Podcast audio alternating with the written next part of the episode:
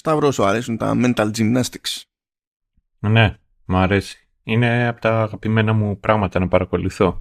Ειδικά από ανθρώπους οι οποίοι είναι αρκετά έξυπνοι και κάνουν τρομερά πράγματα για να σε πείσουν ότι η μπαρούφα η οποία λένε, ξέρεις, είναι, χρησιμοποιούν ωραία επιχειρήματα, ε, χρησιμοποιούν ωραία το λόγο και ξέρεις, αναλύουν τόση ενέργεια πάνω σε αυτός για στο τέλος να σου πούνε μια ηλικιότητα.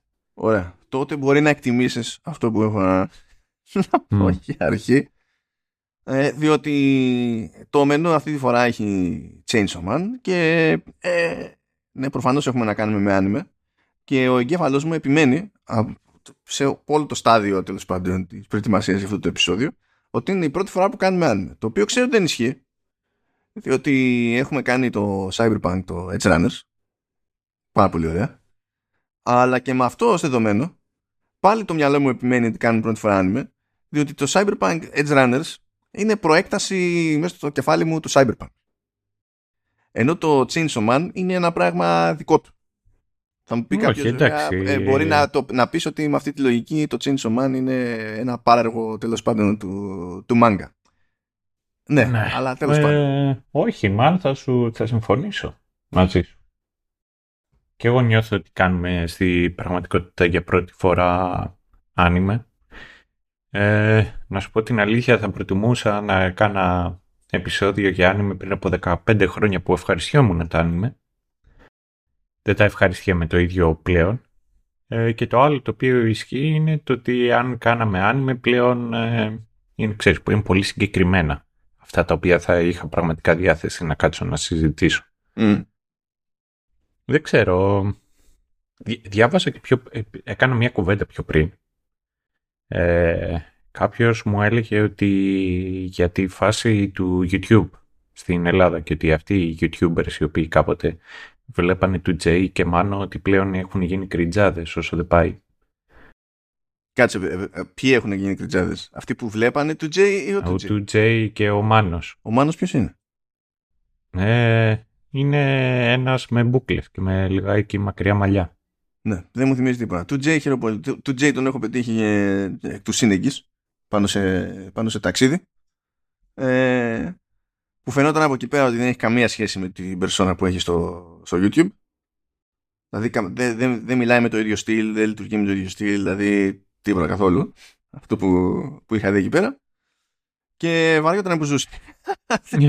Ήταν άλλο, άλλο καπέλο αυτό αλλά από εκεί πέρα δεν παρακολουθούσα ποτέ του Τζέι οπότε δεν έχω αντίληψη ξέρεις το ξεκίνησε κάπως κατέληξε κάπως αλλιώς ή ότι δεν έχω... Όχι, εκεί που καταλήγω είναι το ότι ξέρεις, αυτοί απευθυνόντουσαν σε ένα συγκεκριμένο κοινό μια συγκεκριμένη ηλικία και ότι αυτοί δεν άλλαξαν, εσύ άλλαξες. Mm.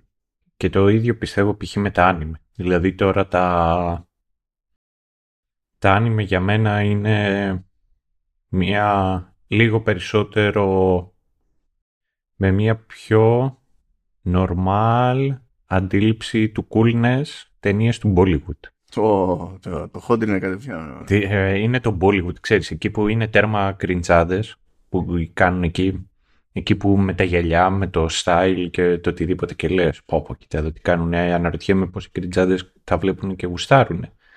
Εκεί το ίδιο πλέον νιώθω και όταν βλέπω άνιμε. Δηλαδή και στο Chainsaw Man και η όλη φάση με, με τα κουστούμάκια και με τις καπαρτίνες λέω ρε φίλε λέω. Ήδη φαντάζομαι ε, τους ανθρώπους που να το κάνουν αυτό cosplay και να λένε πω, πω πόσο cool είμαι.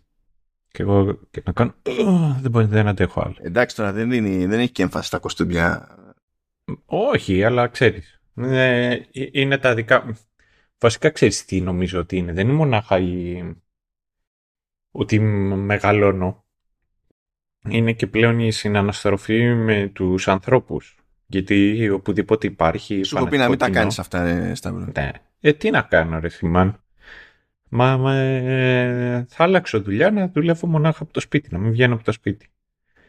Αλλά, ξέρεις, περπατού, ε, έχει κάτω από το γραφείο, έχει εκεί ένα, έχει ένα καφέ το οποίο πηγαίνω και έχουν κολλήσει πάνω στο καφέ στην κολόνα δίπλα βασικά του καφέ μια φωτογραφία που είναι ο Ναρούτο μαζί με λοιπούς ε, από, το, από, το, από το χουριό της Κονόχα και λέει ότι δεν θα αλλάξουμε εμείς για να ταιριάζουμε στα δικά σας στάνταρ. Και κάνω... Πόσο δεν θα ήθελα να γνωρίσω ποιοι άνθρωποι περνάνε από εδώ. Αυτό και, και καλά τι, τι, τι ήταν σε πλαίσιο, ξέρω εγώ, και σε επαναστατικό πνεύμα και καλά. Αυτό ακριβώς. Ε, μία μέρα εκεί κοντά έχει μία μπειραρία τέλος πάντων δίπλα στο καφέ. Ε, μία μέρα έφυγα αργά από το γραφείο και πέτυχα τα άτομα τα οποία θα μπορεί να κολλούσαν αυτή τη, αυτό ξέρεις, το sticker. Και ξανακάνω. Μακάρι να μην μπορούσα να, να το ξαναματαδώ. Εντάξει τώρα, εδώ μπορεί να ξέρεις, μπορεί ε, στη, στη μεγάλη εικόνα το πρόβλημα να, να είμαστε εμείς βέβαια. Ναι, ναι, ναι, όχι, όχι. Σε αυτό είμαι σχεδόν 100% σίγουρος. Γιατί θα σου πω το εξής τι σκεφτόμουν. Ε, από τα άνιμε π.χ. που φαντάζομαι ότι θα έκανα κέφι να καλύψω είναι το Death Note.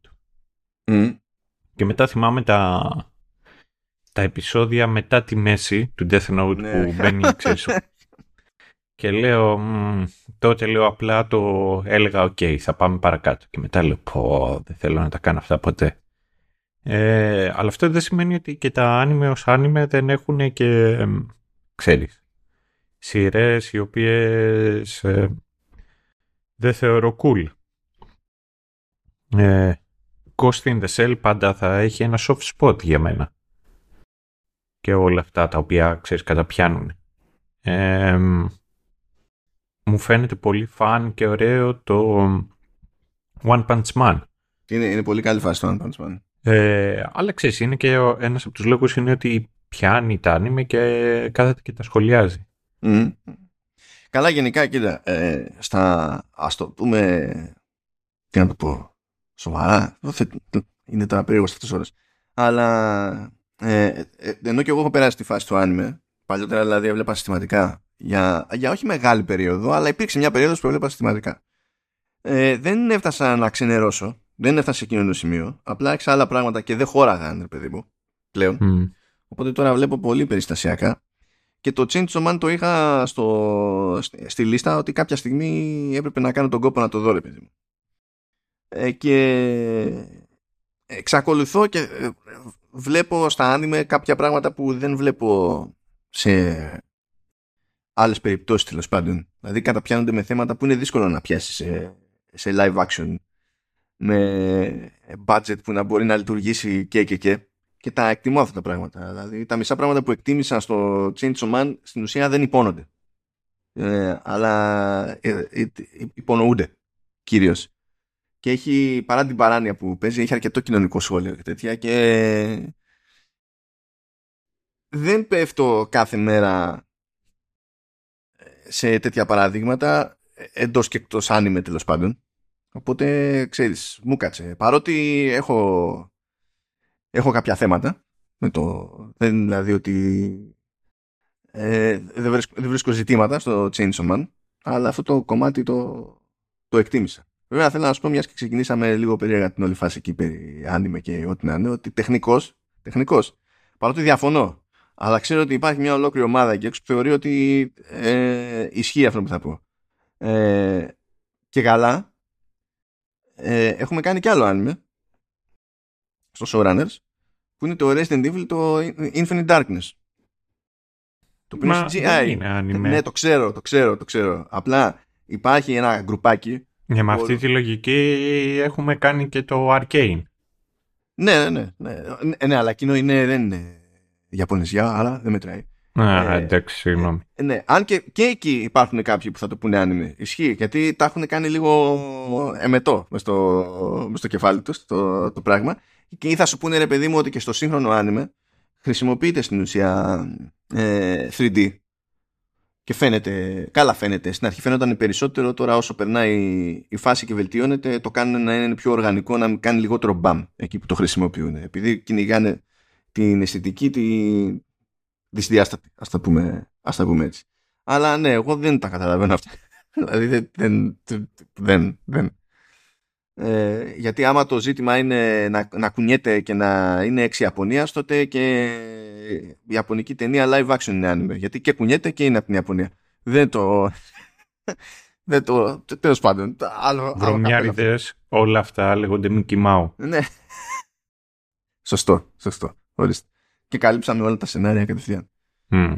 Α, λοιπόν, για να πούμε ότι και καλά μπαίνουμε στη φάση εδώ πέρα με το τι παίζει. Ε, πριν, ε, το, πριν πιάσουμε τη σειρά, εγώ θέλω να, να πούμε κάτι άλλο.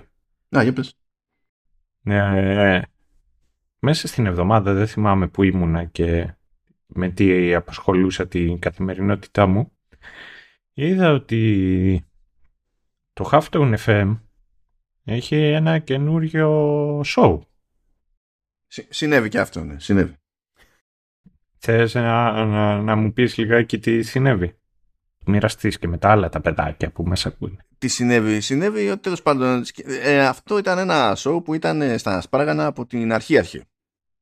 Δηλαδή όταν ξεκίνησε, ξεκίνησε με Commando S και Vertical Slash το, το Halftone FM το, το show αυτό που είναι μονόκερη σε μπαρ ε, όχι απλά είχε concept, όχι απλά είχε συγκεκριμένο δίδυμο, είχε και έτοιμο logo, το οποίο είναι το logo που βλέπετε. Όσοι κάνετε το logo. logo στιγμής. Ναι, δηλαδή υπήρχε από το, ήταν έτοιμο και καλά το 18 αυτό το πράγμα. Ε, γενικά με πήρε και μας πήρε, αλλά κυρίως με πήρε η μπάλα τέλος πάντων από τότε μέχρι σήμερα. Ξαναδουλεύτηκε το concept, δεν άλλαξε τελείως. Ε, δηλαδή το, το, το, βασικό του δεν, δεν άλλαξε. Είναι και πάλι ε, φανταζόμαστε ότι είμαστε κάπου και τα πίνουμε και καλά, δεν τα πίνουμε στο show. Αυτό είναι... Εντάξει, Μία από τις αποτυχίες του concept ότι δεν τα πίνετε. Ναι, είναι μια ε. έκπτωση. Η, η λογική ήταν ότι αυτό θα το γράφαμε με τον Γιώργο Ντοζόκα, που όσοι τον γνωρίζετε, πιο πιθανό να τον γνωρίζετε από YouTube μεριά. Το, ε, το concept ήταν ότι θα το γράφαμε όντως σε μπαρ. Είχαμε στα μπαρ και μπαρ. είχαμε μιλήσει και με τον ιδιοκτήτη του μπαρ και, και θα τα πίναμε και, θα, ε, και το ζήτημα ήταν να πιάσουμε ένα από αυτά τα καμένα πράγματα που θα μοιραστείς μια παρέα θα, θα βγάζουν, θα, είναι άχρηστα ρε παιδί μου είναι, είναι κάποια, κάποια πληροφορία, κάποια ιστορία η οποία είναι παντελώς άχρηστη αλλά σε εκείνο το κλίμα θεωρείται win διότι έχεις πάει για να χαλαρώσεις, δεν σε ενδιαφέρει. Περιμένεις να, να καταλήξεις κάπου αλλού για άλλο. Δεν είναι ανάγκη να το έχεις το σοβαρό όλη την ώρα. Αυτό το τελευταίο το concept τουλάχιστον δεν άλλαξε. Οπότε το, το, η, η μονόκερη είναι σε φάση ε, ε, που συνδυάζει κά, κάπως το today I learned, δηλαδή έχουμε κάτι, κάποιο info κούκου, αλλά με το κομικό της υπόθεσης, διότι ε, και τα θέματα προσφέρονται συνήθως, αλλά στην τελική ο Γιώργος ο Ζώκας είναι και από... έχει και καταβολές stand-up, οπότε δεν μπορεί να κρατηθεί. του βγαίνει, είναι στο φυσικό του και έχουμε καταλήξει να τα έχουμε. Δηλαδή, πηγαίνουν επίτηδες πολύ σύντομα τα επεισόδια αυτά. Δηλαδή, το πρώτο επεισόδιο ήταν 7 λεπτά, το δεύτερο νομίζω πρέπει να είναι 6, κάτι τέτοιο. Έχει πλάκα εδώ μεταξύ, γιατί από το πρώτο επεισόδιο, ε, ό,τι παράπονο είχαμε είναι γιατί είναι τόσο μικρό; Μεγαλύτερο. γιατί, γιατί θέλετε να πεθάνω; Για πάντα. Ε, ε, το μοναδικό παράπονο που μπορεί να έχω εγώ είναι γιατί δεν είναι και τα άλλα του showrunners ε, έτσι μικρούλια. Ε, μα δεν βγαίνει. Δεν βγαίνει δεν στέκει το, το πράγμα. Ενώ εδώ στέκει. Διαλέγεις μια πληροφορία, πόσο να τη. Δεν έχει νόημα να την τραβήξεις από τα μαλλιά. Τι σχολιάζεις και τα λοιπά. Περνάς καλά. Γεια σας. Κάπως κάπως έτσι. Ε. Τώρα, για να καταλάβετε το, το, το level της, της κουφαμάρας, έτσι, το πρώτο επεισόδιο έχει να κάνει με, ε, με γλύκισμα που παίζει στο Ιράν. Τώρα, ό,τι και παραπάνω να πω από τη στιγμή που όλο το επεισόδιο είναι 7 λεπτά είναι spoiler. Οπότε δεν θα, ναι, πω, ναι, δεν θα πω τίποτα άλλο.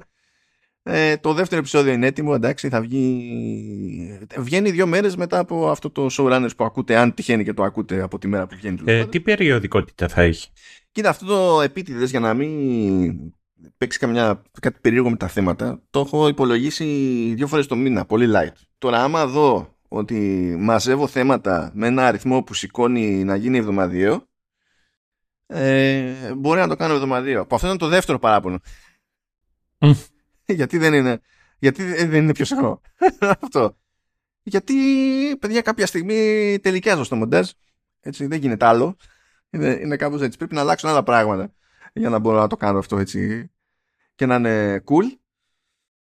αλλά είναι τελείως άσχετη φάση σε σχέση με οτιδήποτε άλλο κάνουμε σε Halftone από την άποψη ότι δεν προσπαθεί να είναι το ίδιο νέρντικο, δεν έχει super duper συγκεκριμένο θέμα, έχει συγκεκριμένο concept, αλλά δεν έχει συγκεκριμένο θέμα. Και το ζήτημα δεν είναι τόσο η ανάλυση όσο είναι ο χαβαλές. Απλά το ζήτημα είναι μέσα από το χαβαλέ ότι μπορεί να μάθει και κάτι. Στο έτσι, ας πούμε. Ε, εν τω μεταξύ δεν είναι και η πρώτη φορά που συνεργάζεστε με το Γιώργο. Όχι, είχαμε κάνει ε, ένα, ε, μια εκπομπή στο YouTube. Ήταν δική του, ε, δική του υπόθεση, δηλαδή ήταν δικό του το concept κτλ. Το που το λέγαμε Fact Up, αλλά είναι με το FACT. Και πιάναμε διαφορετικά θέματα εκεί και εκεί στην ουσία ε, συνεισέφερα στη, στην προετοιμασία από άψη info. Δηλαδή συνεννοούμασταν για τα θέματα, μάζευα εγώ info και πατούσε πάνω σε αυτό ο, ο Γιώργος. Ε, και εκεί πάνω στο show εγώ ήμουν πίσω από την κάμερα αλλά σχολίαζα παράλληλα οπότε ακουγόμουν, δεν φαινόμουν φαινόταν μόνο ναι, επιτυχία ο Γιώργος μπορείς να πεις ναι εντάξει ναι δεν έχω πρόβλημα αυτό ήταν από τα αγαπημένα μου επεισόδιο εκεί πέρα ήταν που είχαμε ένα επεισόδιο με παραλληλισμούς με την Κόντορ και το Βυζαντιό. Έτσι, αυτό. και είναι αγαπημένο off και on camera. Mm. Διότι ο, ο Γιώργος είχε πανικοβληθεί. Ότι είχε, θεωρούσε ότι θα ήταν επικίνδυνο αυτό το θέμα και ότι θα μας κράξουν. Ή ότι... Ε, ε, οι Βυζαντινολόγοι ή οι Γκοντορολόγοι. Τώρα θα έλεγα ποιοι λόγοι, αλλά τέλος πάντων. ε, γιατί φάγαμε κάποιο κράτ, το οποίο ήταν αστείο. Γιατί δεν ε, λέγα ρε παιδί μου ήταν τελείως περαστική και δεν είχαν στον ήλιο μοίρα να, να κερδίσουν κανένα debate σε όλη αυτή την ιστορία. Ε, διότι όταν λες σε κάποιον τεχνικός κράτος που λεγόταν Βυζαντινή Αυτοκρατορία δεν υπήρξε ποτέ. Λέω, τι λες είσαι αυτό φυσικά και υπήρχε το Βυζάντιο. Λες δεν κατάλαβες, μια πρόταση απλή δεν κατάλαβες τίποτα. Απλά πετάγεις και λες το τέτοιο. Ε, δώσ' μου, δώσ' μου μονάχα 30 δευτερόλεπτα πάνω σε αυτό. Ναι. Υπάρχει ένας μύθος τέλος πάντων στα Κύθυρα από που ε, κατάγομαι ότι υπάρχει μία μονή, εκεί υπάρχει ένα μοναστήρι το οποίο το έχτισε ο Κολοκοτρώνης. Μάλιστα έχει γίνει και μια πρωτομία εκεί, είχαν μαζευτεί ο, ε, πολιτικοί, μεγάλα πρόσωπα για αυτή την πρωτομία και όλα αυτά και αυτό βασίζονται ότι κάποια στιγμή πριν από την Επανάσταση ήρθε διωγμένος ο Κολοκοτρώνης για λιγάκι στα κύθυρα και είχε πει Παναγία μου βοήθησέ με ξέρω εγώ να, να, κερδίσω, να απελευθερώσουμε την Ελλάδα και εγώ αυτό το μοναστήρι που βλέπω εδώ πέρα θα το φτιάξω. Το θέμα είναι ότι έγινε περισσότερη έρευνα χρόνια μετά και ξέρεις βγήκε ο, ε, κάποιος και γυρίζει και λέει ότι ξέρετε κάτι πλέον μπορούμε να πούμε με σιγουριά ότι αυτό το μοναστήρι το οποίο ισχυριζόμαστε ότι το, ο Κολοκοτρώνης το βοήθησε να αναστηλωθεί δεν, ήταν, ε, δεν το έκανε εκείνος. Και αυτό το μοναστήρι το οποίο αναφέρεται στα απομνημονεύματά του είναι αυτό το οποίο δεν έκανε κάτι και κάτι αντίστοιχο έκανε τέλος πάντων κάπου αλλού. Οργή από κάτω από τα comments. Οργή, οργή. Και πετάγεται ένας, ακόμα το θυμάμαι αυτό το story και λέει «Δηλαδή τώρα θέλεις να μας πεις ότι όλα αυτά τα οποία μαθαίνουμε στο σχολείο και όλη αυτή η ιστορία δεν είναι πραγματικότητα; Τι, άλλο θα ακούσουμε; Θα ακούσουμε και ότι η Αφροδίτη δεν γεννήθηκε στα Κύθυρα. Και στέκεσαι εκεί και λες ότι ξέρεις... Αυτό πολλαπλά τα, ε, τα fail. Ε, στα, στα Κύθυρα ξέρεις, λέμε το νησί της Αφροδίτης. Το νησί της Αφροδίτης υπάρχουν ε, 100.000 και εκατομμύρια Κύπροι οι οποίοι θα διαφωνήσουν πάνω σε αυτό. Και φαντάζ, φαντάζομαι πρώτος στο 2J. ε, και ξέρεις, πέρα από αυτό, θέλω να πιάσω το, το συγκεκριμένο που είχε κάνει αυτό το σχόλιο, θέλω να τον κοιτάξω στα μάτια και θέλω να του πω το εξής. Για μένα είναι πάρα πολύ σημαντικό να μου πεις με σιγουριά ότι ξέρεις ότι η Αφροδίτη δεν ήταν υπάρκτο πρόσωπο. Τι είπες ρε; Οπότε για πες μου για τους Κοντοριανούς και για τους ε, Βυζαντινούς. Ναι, φάγανε ρε παιδί μου εκεί πέρα φρίκι ορισμένοι και ότι δεν ήταν, ήταν Βυζαντινοί, δεν ήταν Ρωμαίοι και Έλληνες και ιστορίες και τα λοιπά και ό,τι να είναι, λέω καλά τώρα, εντάξει. Ε, καλά, όταν. δεν θυμάμαι αν το είχα πετάξει εκείνο το επεισόδιο ή όχι. Νομίζω, νομίζω όχι. Εκεί πρέπει να κρατήθηκα. Δεν κόλλαγε και με γκόντορ η αλήθεια είναι. Για να, το, για να βγει παραλληλισμός. Ότι είχε γίνει ολόκληρη προσπάθεια από την πλευρά των Βυζαντινών να το γυρίσουμε σε, σε καθολικισμό. Εκεί πέρα θα δεις, θα, θα έχει χυθεί αίμα στα comments. Ναι, ισχύει. Της κακομοίρας. Αλλά τέλος πάντων, είχε τέτοιο, είχε σφιχτεί πολύ ο Γιώργος με αυτό. Αλλά το θέμα είναι ότι τελικά αυτό πήγε καλά σαν επεισόδιο, άσχετα με το ότι προέκυψαν μερικοί τελείως άμπαλοι, που δεν καταλάβαιναν καν με τι διαφωνούσαν για να διαφωνήσουν normal. Ε, στην τελική YouTube comments πάντα, δηλαδή δεν τους λιτώνεις. δεν, δεν τους λιτώνεις, έτσι κι αλλιώς. Και πήγε ρε παιδί μου αυτό το πράγμα και, και γουστάρανε. Και μετά του έφυγε ένα βάρο. Ξέρεις τι έμεινε. Ε, και τώρα προσπαθώ στην ουσία σε μικρότερες δόσεις από άψη διάρκεια, σκόπου κτλ.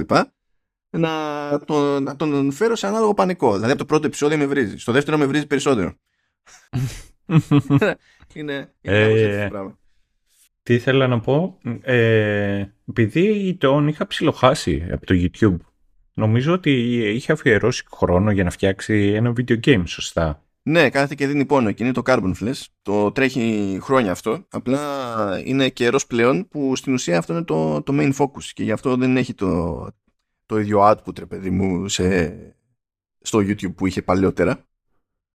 Επειδή ε, όντως έχει τραβήξει πολύ κούπι με το Carbon Flash, έχει περάσει από πολλά ε, στάδια η πρόοδος της παραγωγής, έχει κάνει πολλή δουλειά.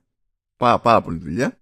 Και τεχνικός είναι στην κατηφόρα Οπότε λογικό είναι να, εστί, να εστιάσει εκεί πέρα. Είναι, είναι, είναι ενδιαφέρον. Ναι, καλή αρχή, καλή συνέχεια. Και εγώ θέλω να πω κάτι τώρα για τον Γιώργο Γιώργο, γιατί σε καμία περίπτωση δεν τον ξέρω όσο καλά τον ξέρεις εσύ και θέλω να πω και εγώ κάτι το οποίο μου έχει μείνει από, από τη συναναστραφή μα, μαζί του ε, κάποια στιγμή έκανε κάτι η Microsoft. Έκανε στον Γκάζι. το... Δεν θυμάμαι τι ήταν. Το... Xbox Arena. Xbox Arena το λέγανε, ναι. Ναι. Και είχαμε πάει τέλος πάντων εκεί πέρα. Είχαμε πάει εγώ με το Μάνο και ήμασταν. Και σε κάποια φάση καθώς ε, φεύγαμε. Νομίζω ήταν εκεί πέρα, είχε πάει ο Γιώργος στο Lenovo. Είχε κάποια, ε, κάτι έπαιζε με τη Lenovo εκεί πέρα. Ε, τον πετυχαίνουμε, είχε, έρθει, είχε περάσει λίγα ώρα, είχε έρθει κάπως έτσι και αυτό ήταν ψηλοφάση στη μέση του πουθενά. Και ψιλοψαχνόταν ο Γιώργος τώρα τι και πώς, είχε πάντα ένα Red Bull εκεί Monster, δεν θυμάμαι τι ήταν, πάντα έτσι energy drinks θυμάμαι που ε, κατάπινε. Και ήταν λιγάκι πανικόβλητος γιατί του είχε τελειώσει ο καπνός, του τελείωνε ο καπνός και ήθελε να την κάνει. Ε, ξέρω ότι το φόβο του ότι να πας κάπου που χρειάζεσαι ένταση το οτιδήποτε και να σου τελειώνει ο καπνός είχα ψηλό γεμάτο καπνό εγώ και του λέω έλα ρε εσύ άμα σου κάνω δικό μου πάρ' τον. Ε, χίλια ευχαριστώ το ένα και το άλλο να μου δώσει λεφτά και κάτι τέτοιο όχι ρε του λέω άραξε σιγά δεν έγινε τίποτα. Ε, είχα μετά να τον δω πάνω από ένα χρόνο. Πολύ πολύ καιρό. Εγώ το, μεταξύ είχα ξεχάσει όλο αυτό το interaction. Και είσαστε για καφέ εσύ και ο Γιώργος στο παλιό φαλήρο και κάθεστε και κάτι σε ήθελα, κάτι ήταν να μου δώσεις, να σου δώσω, δεν θυμάμαι τι. Και μου λες είμαι εκεί, είναι μαζί με και ο Ζώκας, πέρα να πεις ένα γεια.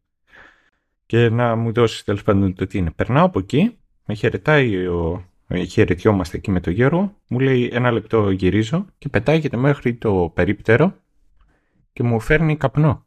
Ναι, τέτοιος είναι, ναι. Ναι, και λέω, κοίτα εδώ, ένα, πώς να σου πω, δεν είναι, δεν είναι τώρα ο καπνός ο σκαπνός, είναι, είναι ο, ο άνθρωπος, ο οποίος, ξέρεις, δεν σκέφτεται το ότι ένα καπνό σου χρωστάω, ένα καπνό θα σου δώσω. Είναι ότι θυμόταν ότι κάποιος, ξέρεις, μου φέρθηκε καλά να, να δείξω ότι τον εκτιμάω και, τη, και με την πρώτη ευκαιρία να του το ανταποδώσω. Όχι σαν έναν άλλο YouTuber που είχε πρόβλημα σε κάποια φάση και χρειάστηκε δανεικό σκληρό δίσκο και στην ουσία μου έκλειψε το, το δίσκο και μετά έκανε ότι δεν άκουγε ε, για, να, για να μου το επιστρέψει. Έλα το τιμή σου και καμάρι σου. Ε, ε, ποταπέ άνθρωπε. Τουλάχιστον τώρα ο, ο δίσκος τον οποίο του έδωσες ε, καταπιάνεται με content το οποίο καταναλώνει τόσοι φανατικοί fans. Ναι, ελπίζω να έβγαλες σπίτι και να του έκαψες το σπίτι. Αυτό. Τότε θα θεωρήσω ότι πήγε, πήγε ωραία. Κατέληξε ωραία αυτός ο σκληρός ο δίσκος. Ε, τώρα εντάξει, δηλαδή πόσο, πόσο γύφτος πρέπει να είσαι για να, για να αφαιρθείς έτσι. Και όχι τίποτα άλλο. Τώρα αυτό είχε πάει μέσω λαμίας. Έτσι. Είχε, θέμα, τα είχε κάνει ο ίδιος Μαντάρα στην ουσία ε, και είχε δημιουργήσει πρόβλημα σε εταιρεία με την οποία συνεργαζόταν. Έτυχε να είμαι μπροστά στη συζήτηση. Λέω τέλος πάντων, κάτσε να κάνουμε την καλή την πράξη. Άριο Σούρ λέει η εταιρεία, λέω εντάξει τώρα τι θα γίνει. Τι, θα κάνουμε μια έτσι και θα το σιώσουμε. Πού να ξέρω εγώ με, ποιο, ε, με τι τύπα έμπλεκα. Δηλαδή, εντάξει, τι, τι, τι να πούμε το, το άτομο. Καλά ήταν, αυτός ήταν άθλιος ακόμη και, και στην παραλαβή του δίσκου. Όταν ήταν να, του, να το δώσω, να, να συναντηθούμε κάπου να του δώσω το δίσκο.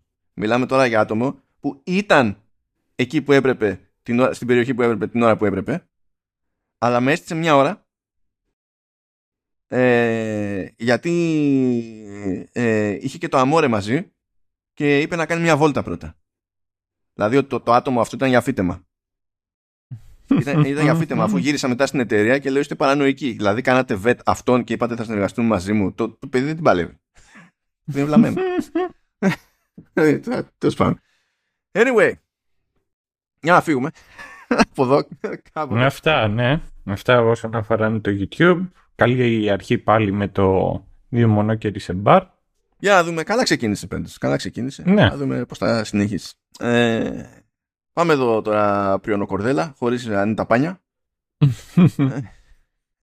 ε, ε, αλλά με καρβέλα. Ε, παίζει, παίζει, παίζει. παίζει. Λοιπόν, ε, θέλει λίγο στο και προδέρμη εισαγωγή στο Chainsaw Man, διότι ε, καλά, είναι μεταφορά manga. Θέλω να πω ότι το animation το ανέλαβε το, το studio Mappa, όχι Mappa, Mappa. Ναι. Πώς ξέρετε ότι αυτό είναι λυπηρό ε, ακρονίμιο εξ Ιαπωνίας. Είναι, είναι, είναι πάρα πολύ πάρα πολύ εύκολο. Πώς, πώς ε, γενικά αν δεν έχετε δει το Chainsaw Man ή έχετε δει το, αφού δείτε το Chainsaw Man ε, άσχετα το ότι το animation studio δεν είναι υπεύθυνο για τη δημιουργία του manga έτσι θα, θα καταλάβετε γιατί ταιριάξανε λοιπόν το studio λέγεται Studio Mappa είναι ακρονίμιο που σημαίνει Maruyama Animation Produce Project Association το οποίο είναι στο χάμ του δηλαδή μόνο οι Ιάπωνες θεωρεί λογικό αυτό το πράγμα. Δεν βγάζει νόημα σαν φράση δηλαδή έτσι κι αλλιώς. Το μόνο λογικό εκεί μέσα δηλαδή ε, είναι το Μαρουγιάμα που είναι ε, στην ουσία το επώνυμο του ιδρυτή της, του Μασάου Μαρουγιάμα ο οποίος προηγουμένως, ο άνθρωπος, ε, είχε τέτοιο, ήταν συνειδητής άλλου animation studio, του Madhouse, το οποίο είναι πολύ πιο γνωστό, ας πούμε, σαν, σαν φάση. Θέλω να σου πω λοιπόν ότι το studio Mappa ε, ιδρύθηκε το 2011, είπαμε τώρα από τον Μασάου Μαρουγιάμα. Τι ηλικία έχει τότε ο Μασάου Μαρουγιάμα; 70. Ναι. Και τώρα εξακολουθεί και χώνει το τύπος είναι στα 81. Ε, το, το ζει, ε. Το, το ζει, το ζει. Λες, ε, ε, ναι, όλο αυτό, όλο το υπόλοιπο ξαφνικά βγάζει νόημα. Είναι, είναι, γιατί είναι παράνοια, ακόμα και η ύπαρξη αυτού του στούντιο είναι παράνοια και το Chainsaw Man από μόνο του, ως concept, ως εκτέλεση, είναι παράνοια ακόμη και η παραγωγή που έγινε στο κομμάτι του, του animation, διότι γενικά έτσι, και manga και anime είναι, είναι άγρια μπίζνα στην Ιαπωνία. Οι αμοιβές είναι λυπηρές, ε, το, το σφίξιμο στη δουλειά είναι τεράστιο, παίζει, παίζει σφαγή. Και γενικά δεν είναι περίεργο να προσπαθούν να κάνουν οικονομία από εδώ και από εκεί για να υπάρχει ελπίδα, και σε budget και σε εργατόρες. Με αυτά τα δεδομένα βέβαια μπορείς να δεις ξέρω εγώ κάποιο random anime και να κάνει μπαμ ότι γίνει πολύ μεγαλύτερη ε, προσπάθεια στο σχέδιο σε σχέση με δυτικό κινούμενο. Που εκεί πέρα είναι, περνάνε τα χρόνια και απλά απλοποιείται ξέρω το, το σχέδιο ε, και τέλος πάντων άλλη λυπηρή συζήτηση εκείνη. Αλλά συνήθως προσπαθούν να γλιτώσουν από παντού κανένα φράγκο και οι τύποι στο, στη μεταφορά του Chainsaw Man σε anime ε, εκεί που όλη η φυσιολογική παραγωγή λένε θα έχουμε ε, μία σεκάνς, θα είναι η τίτλη αρχής και θα έχουμε κάποιο, κάποια μουσική εκεί πέρα, θα έχουμε και τίτλους τέλους και θα έχουμε κάποια άλλη μουσική. Και που και που μπορεί να βάλουμε, βρε αδερφέ, άλλη μουσική στους τίτλους τέλους επειδή είναι κάποιο είναι σε κάποιο επεισόδιο με ειδική βαρύτητα, ξέρω εγώ, κάτι έγινε και τα λοιπά και θέλουμε να δώσουμε ένα άλλο feel. Εντάξει. Ε, και οι τύποι έχουν 12 επεισόδια. Οι τίτλοι τέλους έχουν κάθε φορά άλλο μουσικό κομμάτι, licensed, άλλα λεφτά, και έχουν και άλλο, άλλη animated sequence. Και λες, τι, φάση εργοτάξιο; Είναι... Ναι, αλήθεια. Δηλαδή, τι, τι, από πού κόψατε και έριξατε τόσα λεφτά εδώ; Σα πήσανε εκεί πέρα. Και με δεδομένο ότι και το Chainsaw Man έχει πουλήσει πολύ ως μάγκα, αλλά σαν τέτοιο δεν είναι παλιά υπόθεση, είναι σχετικά φρέσκο ακόμα. Δεν, δεν είμαι super σίγουρος για το πώς έγινε το budgeting, πώς κατέληξε όλο αυτό, πώς μοιράστηκαν τα λεφτά με αυτό το σκεπτικό κτλ. Είναι, είναι πάρα πολύ κουλό από μόνο του αυτό. Τώρα, θέλει λίγη προσοχή το πράγμα και στο πώς περνάμε τη, την κεντρική ιδέα. Διότι υπάρχει ένα μέρος του lore που για να καταλάβετε ακόμη και την κεντρική ιδέα νομίζω ότι χρειάζεται από πριν από το να το κάνουμε μια μετά. Οπότε θα προσπαθήσω να ορίσω λίγο τον κόσμο. Θα ξεκινήσουμε με world building λοιπόν, για να καταλάβουμε τι ρόλο βαράει η όλη φάση. Λοιπόν, φανταστική εκδοχή της Ιαπωνίας. Περνάμε κυρίως από Τόκιο, αλλά κάνουμε και ένα παρασματάκι καλά πολύ γρήγορα από Κιώτο. Ok, okay, τέλος πάντων. Υποτίθεται ότι ε, σκάνε διάφοροι δαίμονες, ρε παιδί μου. Και ο καθένας κάνει το δικό του. Όλοι οι δαίμονες υποτίθεται ότι θρέφονται από τον ανθρώπινο φόβο. Και όσο περισσότερος ο φόβος, τόσο πιο ισχυροί είναι οι δαίμονες. Άρα μπαίνουν σε μια διαδικασία και να τρομάζουν κόσμο και να σκοτώνουν κόσμο κτλ. Αυτή είναι η απειλή της υπόθεσης. Υπάρχουν από την άλλη μεριά οι, οι, οι λεγόμενοι Devil Hunters. Τώρα έχω κάτι ενστάσεις τώρα με το concept Devil, Demon και τα, θα το πιάσω ξεχωριστά αυτό. Ε, υπάρχουν λοιπόν οι Devil Hunters. Υπάρχουν Devil Hunters του δημοσίου και υπάρχουν και, επαγγελ... και ελεύθεροι επαγγελματίες. Θα το πάμε κάπως έτσι. Κάπως αυτοί είναι συνεννοημένοι και τα έχουν χωρισμένα τα τσανάκια τους. Δηλαδή και καλά αν κάποιος έχει βαφτιστεί, αν κάποιος ε, δαίμονας είναι και καλά στόχος ε, ελεύθερο επαγγελματία, συνήθως δεν μπλέκει το δημόσιο. Ε, αλλά οι χοντρές υποθέσεις πηγαίνουν στο δημόσιο. Γιατί υποτίθεται ότι ε, είναι πιο χοντρό ζήτημα ασφαλείας, απειλούν περισσότερο κόσμο και, και τα λοιπά. Ξεκινάμε από εκεί πέρα. Τώρα, πώς πλακώνονται οι μεν με τους δε; Υπάρχουν layers, φίλες και φίλοι, διότι πρώτον, υπάρχουν τα λεγόμενα, έτσι πως τα λέει στο, τέλος πάντων, στο, στην αγγλική εξήγηση, ας το πούμε, ε, ε, υπάρχουν οι fins, τα fins, που στην ουσία τι έχει γίνει, έχουμε να κάνουμε με δαίμονες εκεί, που έχουν κυριεύσει κάποιον άνθρωπο. Και ε, χάνουν κάμποση από τη δύναμή τους, αλλά στην ουσία πάνω κάτω ελέγχουν το, τον άνθρωπο και συνήθως φαίνονται αυτοί επειδή έχουν κάποια σημαντική αλλαγή, παραμόρφωση, κάποιο χαρακτηριστικό στοιχείο κτλ. στο κεφάλι. Μπορεί να είναι κέρατα, μπορεί να είναι τελείως άλλα ντάλλον μούρι, ξέρω εγώ. Μπορεί να είναι ό,τι να είναι. Είναι, είναι, είναι αυτή. Πάμε, πάμε ως προς αυτό. Είναι οι Finns. Ε, που είναι και δαίμονες και άνθρωποι, αλλά είναι, ε, στην ουσία είναι δαιμονισμένοι. Σκεφτείτε το έτσι. Είναι δαιμονισμένοι. Υπάρχουν οι, εκείνοι οι κυνηγοί δαιμόνων που κάνουν κονέ με δαίμονες. Κάνουν συγκεκριμένη συμφωνία ότι θα μου δανείσει τη δύναμή σου για να καταφέρω να τη χρησιμοποιήσω τέλος πάντων κόντρα σε άλλους δαίμονες. Ε, εγώ δεν χάνω την αυτονομία μου, εξακολουθώ ως προσωπικότητα και κάνω τα κουμάντα μου κτλ. Και, και σου δίνω κάποιο αντάλλαγμα. Που μπορεί να είναι μικρό, μεγάλο, καταστροφικό ή όχι κτλ. Είναι ζήτημα το, το, για το κάθε αλυσφαιρίσει ξεχωριστά. Και ε, έχουμε αυτά τα, αυτά τα layers. Και υπάρχει μετά και η περίπτωση του Chainsaw Man που αυτό είναι λίγο ε, πιο τέλος πάντων κουλή υπόθεση υποτίθεται στο κομμάτι του lore. Έχει ένα νόημα να τα λέμε λίγο αυτά γιατί κάποια στιγμή θα λέμε για contracts, κάποια στιγμή θα λέμε για fins, ιστορίες και τα λοιπά και θα λέτε τι είναι αυτό, τι είναι τούτο, γιατί έτσι και έχει ένα νόημα πιστεύω να έχετε καταλάβει λίγο πώς λειτουργεί ο κόσμος του, του, του Chainsaw Man σε, σε πρώτη φάση για να ξέρετε γιατί, γιατί μιλάμε τώρα υποτίθεται ότι όλη η ιστορία κρέμεται από τον Denji ο οποίος Ντέντζι είναι ένα παιδάκι, ένας έφηβος που δεν έχει στον ήλιο μοίρα. Υποτίθεται ότι ο πατέρας του χρώσταγε στη, στη Γιάκουζα, στην Ιαπωνική μαφία. Πέθανε ο πατέρας του, εκείνος κληρονόμησε το, το, το φέση και ε, του έκανε τη χάρη η Γιάκουζα και λέει ότι θα σκοτώνεις λέει δαίμονες για εμάς εμείς στην ουσία θα καρπονόμαστε τις αμοιβές και θα κρατάμε το μεγαλύτερο, το μεγαλύτερο τους μέρος θα σου δίνουμε κανένα ψίχουλο εκεί πέρα και θα φυτοζωείς. Και όταν λέμε φυτοζωή, ο Ντέντζι, ε, φυτοζωή πέρα για πέρα. Δηλαδή είναι πανευτυχής να ε, βρει φαΐ στα σκουπίδια. Θεωρεί ότι έχει πάει καλά ημέρα. Ε, υποτίθεται ότι πώς, πώς θα παλέψει τους, τους διάολους ο, ο Ντέντζι έχει ένα περίπου σκυλάκι που δεν ξέρω γιατί θεωρείται ότι μοιάζει με σκύλο αυτό το πράγμα που λέγεται ποτσίτα και στη μουσούδα έχει ένα πριόνι. Και χρησιμοποιεί αυτό το πριόνι. Το χρησιμοποιεί και για άλλες δουλειές. Δηλαδή, για να βγάλει κανένα εξτραδάκι ο Ντέντζι πηγαίνει και κόβει δέντρα.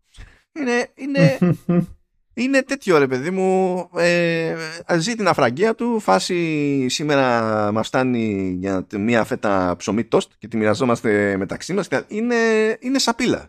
Είναι, είναι σαπίλα το, το άτομο. Και το μόνο που το ενδιαφέρει στην πραγματικότητα είναι να φάει και μπορεί να κάνει οτιδήποτε για λεφτά. Σε κάποια φάση, δηλαδή περιπεκτικά, ε, με αυτό το δεδομένο, του λέει ένας άλλος μαφιόζος ότι σου δίνω, ξέρω εγώ, 100 γεν. Ε, το οποίο πρέπει να είναι ψίχουλα, ε. Ούτε ένα ευρώ δεν είναι 100 γεν. Ναι. Σου δίνω, λέει, 100 γεν ε, για να φας το τσιγάρο μου. Και το κάνει το άτομο. ε, δηλαδή, ε, και το κάνει φάση με χαρά του. Στυλ, ρε φίλε, αλλά 100 γεν. Δεν είναι πω, πω, πόσο έχω ξεπέσει και τι κάνω για 100 γεν. Είναι, είναι, είναι βουτυγμένο στην πίκρα ρε παιδί μου. Θεωρεί ότι είναι το normal του.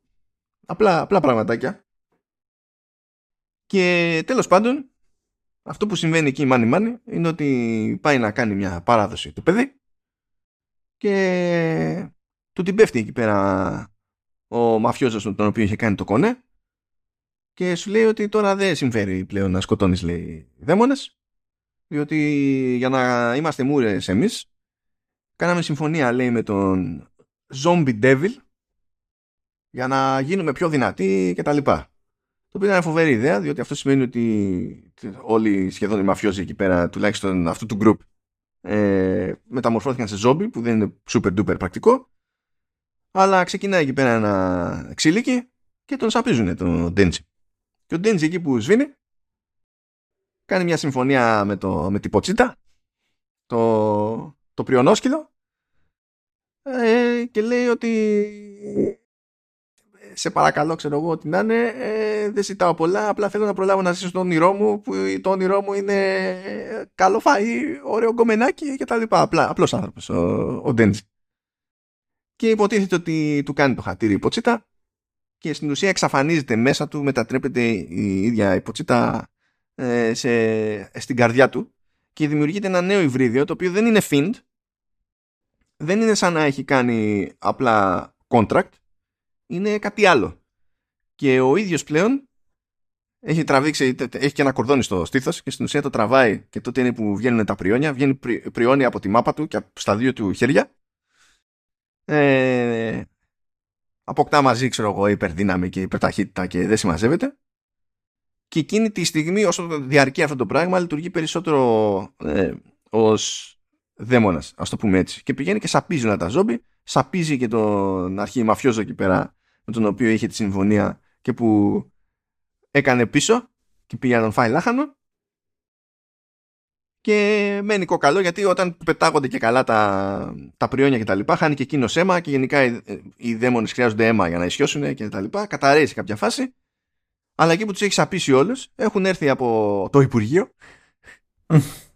από το Division 4 ε, κάτι τυπάκια που ξέραν ότι κάτι παίζει δαίμονας εκεί ήρθαν να τον φάνε και σου λέει κάποιος, έχει, κάποιος άλλος έχει κάνει τη δουλειά μας εδώ πέρα επικεφαλής του, του group εκείνου είναι μια κοπελίτσα εκεί με, με ροζ μαλλιά because why not, που λέγεται Μάκημα και συνειδητοποιεί ότι είναι ειδική περίπτωση ο Ντέντζι και σου λέει κοιτάξτε να δεις, είσαι σκοτώνω τώρα, σε αντιμετωπίζω σαν δαίμονα και στο τρώω λάχανο. Ή δέχεσαι να δουλέψεις για μένα και σε αντιμετωπίζω σαν ωραίο σκυλάκι και θα σε ταΐζω, θα σε χαϊδεύω και τα λοιπά. Τέ, τέτοια του λέει.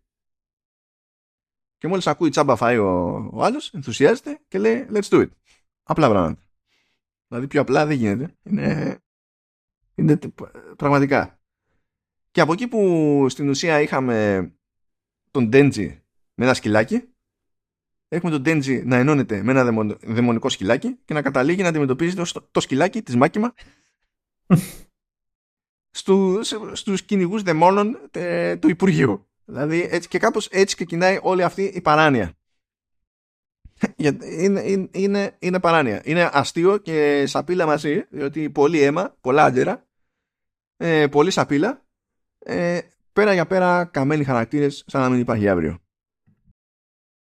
Και εδώ θα κόψω τη, αυτή την πρώτη εξόρμηση γιατί μετά το πράγμα έχει spoilers. Απλά ελπίζω τουλάχιστον να έχω βάλει τα πράγματα σε ένα κατανοητό ναι, ναι, πλαίσιο, ναι, ρε παιδί μου. Σαν, σαν Νομίζω ότι η τελευταία σου φράση και με την παράνοια και με τον γκορ ήταν, ήταν αρκετό. Ε, ναι. Έχει τέτοιο, είναι από τα περίεργα ότι... Δηλαδή προσπάθησα να το περιγράψω πιο σύντομα βέβαια, σε, σε φίλο. Και αναμενόμενα του έμεινε η εντύπωση ότι είναι κομμωδία. Αλλά δεν είναι. Ότι έχει κομμωδία μέσα του, έχει. Αλλά δεν μπορώ να το βαφτίσω κομμωδία. Γιατί όταν αποφασίζει να σοβαρέψει, σοβαρεύει απότομα. δηλαδή είναι... ναι, ναι. Και όταν αποφασίζει να σταματήσει τη σοβαρότητα, το γυρνάει στη γελιότητα μπαμ μπαμ. Έχει, είναι τέτοιο, είναι binary, είναι on, on, on off, διακόπτης, δεν έχει επίπεδα. Είναι πάρτα όλα έτσι όπως είναι. Και ναι, τέλος πάντων. Τώρα τι να πω για να πετάξω και αυτά από τη μέση πριν πούμε έτσι μια πρώτη εντύπωση και ε, πέσουμε στα πιο βαθιά. Ε, με πέδεψε αρκετά έχω να πω το κομμάτι της μουσικής. Ε, διότι υπάρχει soundtrack. Υπάρχει soundtrack. Το οποίο είναι εξίσου, εξίσου παρανοϊκό. Έχει, ό, όταν αποφασίζει ότι θα το γυρίσει στη μελαγχολία, έχει μερικά πολύ ωραία κομμάτια όταν ε, αποφασίζει ότι θα το γυρίσει στην απόλυτη χαζομάρα, έχει επίση μερικά πολύ ωραία κομμάτια. Όταν αποφασίζει ότι είμαστε τώρα σε δράση και καλό είναι. είμαστε σε cool δράση, σε cool sequence δράσεις. Και τι θα μπορούσα να, να γράψω ώστε ο ήχος ε, ε, να θυμίζει ότι περνάει ένα λισοπρίωνο μέσα από το κεφάλι του θεατή. Και κάνει αυτό. Και ε, εκεί με φτάνει λίγο στο όριό μου, ας πούμε, και έχω κάτι θεματάκια, αδερφέ. Αλλά, αλλά δεν, δεν μπορώ να πω. Ε, σε γενικές γράμμες και κατόπιν εορτής, αν πούμε ότι τα ακούμε και ξεχωριστά, ξέρω εγώ, ε, είναι πιο ok το soundtrack από ό,τι περίμενα. Ε, επειδή στην αρχή τα έκραξα τα άνιμε, αυτό το οποίο δεν μπορώ να αρνηθώ είναι ότι έχουν σχεδόν ποτέ δεν έχουν αδιάφορα intro. Α, ναι, όχι, έχουν και στην αρχή και στο τέλος κάνανε ωραίες δουλειές εδώ. Ναι. Και ε, το Chainsaw Man ήταν μια ακόμα, πώς να σου πω, άλλη μια περίπτωση για την οποία ξέρεις. Μου, μου το θυμίζει αυτό. Mm, ε, μα το είπαμε κιόλας ότι πρέπει να έχεις βλάβει όταν πηγαίνεις και μου έχεις διαφορετικό ending, ε, ending animation σε κάθε επεισόδιο. Έχεις βλάβει. Ε, έχεις βλάβει. Και είπαμε ότι επεκτείνεται και στον ήχο και στη μουσική αυτή η βλάβη, διότι δυστυχώς υπάρχουν 12 διαφορετικά κομμάτια τα οποία είναι licensed, είναι εκτός του soundtrack, το οποίο δεν διευκολύνει. Και το άλλο που δεν διευκολύνει είναι ότι προσπαθώ να τα πετύχω και να τα μαζέψω αυτά τα πράγματα, διότι ενώ άλλες φορές αφήνω κομμάτια που είναι licensed απ' έξω. Δεν είναι ακριβώς legit κομμάτια του soundtrack. Ναι, και αυτό κάτι το οποίο χαχα, ε, εμένα πάντα με πειράζει. Ναι, το, έχεις ανάποδη θεώρηση, το ξέρω, ναι. Ναι, έχω ανα, ανάποδη θεώρηση. Το, βρε, δεν είναι παράξενο. Απλά το θέμα είναι ότι εδώ δεν είναι, ε, ε, έχει γίνει πολύ συνειδητή προσπάθεια για τη φάση. Δηλαδή βγήκανε και κομμάτια που δεν είναι μέρος του soundtrack αλλά βγήκανε κομμάτια για αυτό το soundtrack. Αλλά το, η, το, το κονέ που έχουν κάνει για τα δικαιώματα δεν ήταν τέτοιο ώστε να μπουν στο soundtrack. Είναι λίγο παρανοϊκό αυτό το πράγμα τελείως. Δηλαδή πρόσωπο έχουν βγει singles που είναι από αυτά τα κομμάτια τα οποία έχουν art από το Chainsaw Man κανονικά. Δηλαδή η σύνδεση είναι προφανής με το που βγήκανε. Ε, αλλά ε, δεν περιλαμβάνονται στο, στο album του, του soundtrack είναι σαν, ε, το, σαν το καλό κινηματογράφο της προηγούμενης, της προ- προηγούμενης δεκαετίας και της προηγούμενης δεκαετίας και τον Zero και τον Ten του 2000 που ε, βγαίνανε ταινίες στην ελληνική αγορά ώστε να πουλήσουν τα goodies, να πουλήσει motion και να βγάλει κανένα single η going through. Ή ο Χατζηγιάννης. Ναι, άστο, άστο, μου θυμίζεις αυτή την εποχή. Ευτυχώς τελείωσε. Ε, ε, Τέλος πάντων, έκανα εκεί μια απόπειρα να τα βρω. Εκεί έχουμε το έξτρατο πρόβλημα. Ότι στους online καταλόγους, Apple Music και Spotify κτλ. δεν υπάρχουν όλα. το οποίο δυσκολεύει ακόμη περισσότερο τη φάση. Βέβαια, υπάρχουν τα περισσότερα ευτυχώς. Δηλαδή, από τα 12 βρήκα τα 10. Για να πω ότι τουλάχιστον τα άκουσα, τα υπολόγισα κάπως μέσα στο κεφάλι μου κτλ. Και, και εκεί υπάρχουν μερικά καλά παραδείγματα. Μπορώ να πω. Παρότι δεν είναι σε είδος μουσικής στο οποίο έχω αδυναμία, ε, παρά τα αυτά υπάρχουν ενδιαφέρουσες δουλειές οπότε έχω συμπεριλάβει μερικά στο αντίστοιχο playlist. Πράγμα που σημαίνει ότι στο σύνολο έπρεπε να ακούσω 60 κομμάτια ξαφνικά. Και λέω ξαφνικά γιατί εμείς τώρα γράφουμε Σάββατο 6 Μαΐου και εγώ είχα ένα πρόγραμμα για 5, για 5 Μαΐου που θα αφιερώνονταν κυρίως στην προετοιμασία του showrunners με ένα χαλαρό ρυθμό. Αλλά με το που ξύπνησα, στραβώσανε όλα και δεν, έμει, δεν γινόταν να προετοιμαστεί το showrunners αυτό με χαλαρό ρυθμό. Οπότε ε, το, μόλις είδα 60 κομμάτια, δύο ώρες το σύνολο βέβαια γιατί οι διάρκειες δεν είναι μεγάλες, αλλά ε, μόλις είδα 60 κομμάτια ε, ε, ε, με πιάσει μια στεναχώρια. αλλά τέλος πάντων την παλέψαμε στη, στην όλη φάση. Είναι, είναι all over the place το soundtrack, αλλά έχει, έχει ωραία κομμάτια. Ε, Απλά, ε, ειδικά στα μελαγχολικά που θεωρώ ότι έχουν ο Κέντσο και ο Ούσιο έχει κάνει ωραία δουλειά ε, είναι κομμάτια που τα ακούω, τα εκτιμώ και είμαι σε μια φάση της ζωής μου που δεν μπορώ να, να, να πάω από μόνος μου και να πω θα τα ξανακούσω τώρα στα σοβαρά γιατί με ζορίζουν. Και δεν είναι τίποτα, ούτε από στίχους, ούτε τίποτα. Είναι μουσική σκέτη, παιδί μου. Αλλά ε, ζορίζομαι. Παλιότερα είχα άλλες αντοχές σε κάτι τέτοια. Τώρα ε, ε, ε, έχω αλλάξει λίγο στο αυτό, αναγκαστικά. Τέλος πάντων. τι ήθελα να πω; Εμένα αυτό το, αν θυμάμαι τώρα από ιαπωνική πλευρά, soundtrack, αλλά όχι από άνιμε. Από παιχνίδι το οποίο με έχει ζωρίσει είναι του, είναι το Silent Hill του 2 το φυσικό ένα σε ζωή αυτό. Αυτό και μετά αυτό το οποίο το, δεν, δεν μπορώ να πω με σιγουριά ότι με, ξέρεις, με ζόρισε γιατί είχε και κομμάτια τα οποία μου αρέσανε. Ήταν του... Ε, ο, του οτόματα, του Nier οτόματα. Μα έχεις τώρα διαλέξει άστα να πάνε. Πρώτα απ' όλα. Ναι, πρώτα ναι, ναι. Το, το Sound of Silent Hill 2 είναι ιστορικό soundtrack. Γενικά. Είναι, είναι, είναι γενικά. Είναι η μεγαλύτερη πετύχια που είχε κάνει in one go ο Ακύρα Γιαμάοκα κατευθείαν. Είχε κάνει ωραία δουλειά και στο 3. Είχε κάνει πάταγο με ένα συγκεκριμένο κομμάτι, κυρίως το 4, το, το, το, The Room. Αλλά το soundtrack του 2 ήταν γιούχου, ε. Ήταν γιούχου. Και τώρα περιμένουμε remake του 2, ας πούμε, και έχει επανέλθει ο Γιαμάοκα, φαντάζομαι, για να πειράξει τη μουσική σε ενορχιστρώσεις και τέτοια. Ε, θα κλαίμε από την αρχή, παρότι θα είναι η ίδια φάση κατά βάση το παιδί μου η, η μουσική. Δηλαδή είναι λίγο δύσκολο να πας να της βάλεις χέρι εκεί πέρα. Ακόμα και αν είσαι ο ίδιος τύπος που την ξέρασε την πρώτη φορά. Τώρα, αυτή η άλλη τία που κάνεις και λες για τον Nier, ε, εκεί πέρα παίζει μεγάλο πρόβλημα. Ο, ο, ο, ο βασικός ε, υπεύθυνος για το πρόβλημα αυτό ε, είναι άλλη μορφάρα στη, στην Ιαπωνική μουσική με μεγαλύτερη ιστορία σε, σε soundtracks βέβαια και σε game soundtracks. Είναι ο, ο Keiichi Okabe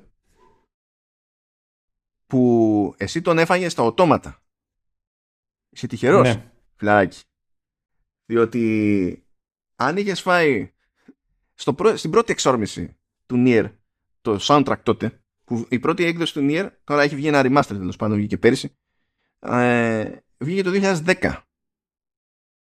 Από τότε μου έχει, με, έχεις, με έχεις σκίσει εκείνο το ρημάδι του soundtrack.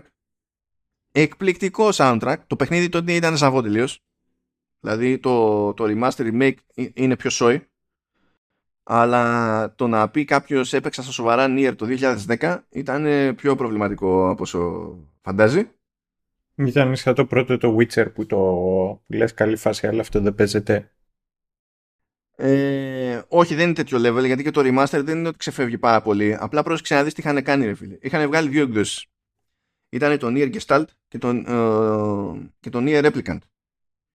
Το, το Nier Replicant ε, ήταν για το PlayStation και το Gestalt ήταν για το Xbox 360. Ε, και για να έχεις εικόνα, είχε, διαφ... Ε, είχε διαφορετικό. Ε, στη μία ήταν νεότερο σε ηλικία ο κεντρικός χαρακτήρας, στην άλλη ήταν μεγαλύτερος. Το οποίο ισχύει και στο remaster σε κάποιες περιπτώσεις. Και για να καταλάβεις το σύνολο της ιστορίας, έπρεπε να παίξεις και τα δύο. Έπρεπε να παίξεις το Nier 3 και σε PlayStation 3 και σε Xbox 360. Και λες, όπα, όπα, όπα. Όπα, όπα. Too much. Too much, φιλαράκι. Too much και το τι κουλτούρα έχει αυτό από πίσω τους σε επίπεδο lore και τα λοιπά. Να καταλάβεις τι τύποι στην Ιαπωνία έχουν βγάλει θεατρικό το οποίο δεν έχει δει ψυχή, ας πούμε, εκτός Ιαπωνίας και θεωρείται κάνον. και δεν, δεν έχουμε ιδέα. δεν έχει γίνει. είναι, ναι. είναι, είναι, βλάβη. Αλλά η μουσική, μιλάμε για μουσικάρα εκεί πέρα. Μιλάμε για τεράστια βλάβη στο πρωτότυπο Nier, άρα και στο Remaster και στο Replicant. Ούτως ή άλλως και στο το, το, το Replicant, το Automata έτσι, έτσι κι αλλιώς και στο οτόματα ε, το, τη γοντρή τη δουλειά ο ίδιος συνθέτης την κάνει. Και τώρα εντάξει, είναι, είναι δύσκολο να έχετε γλιτώσει από το συγκεκριμένο συνθέτη μπορώ να πω διότι μάνι μάνι ας πούμε αυτός έχει δώσει ταυτότητα ε, στο Tekken π.χ.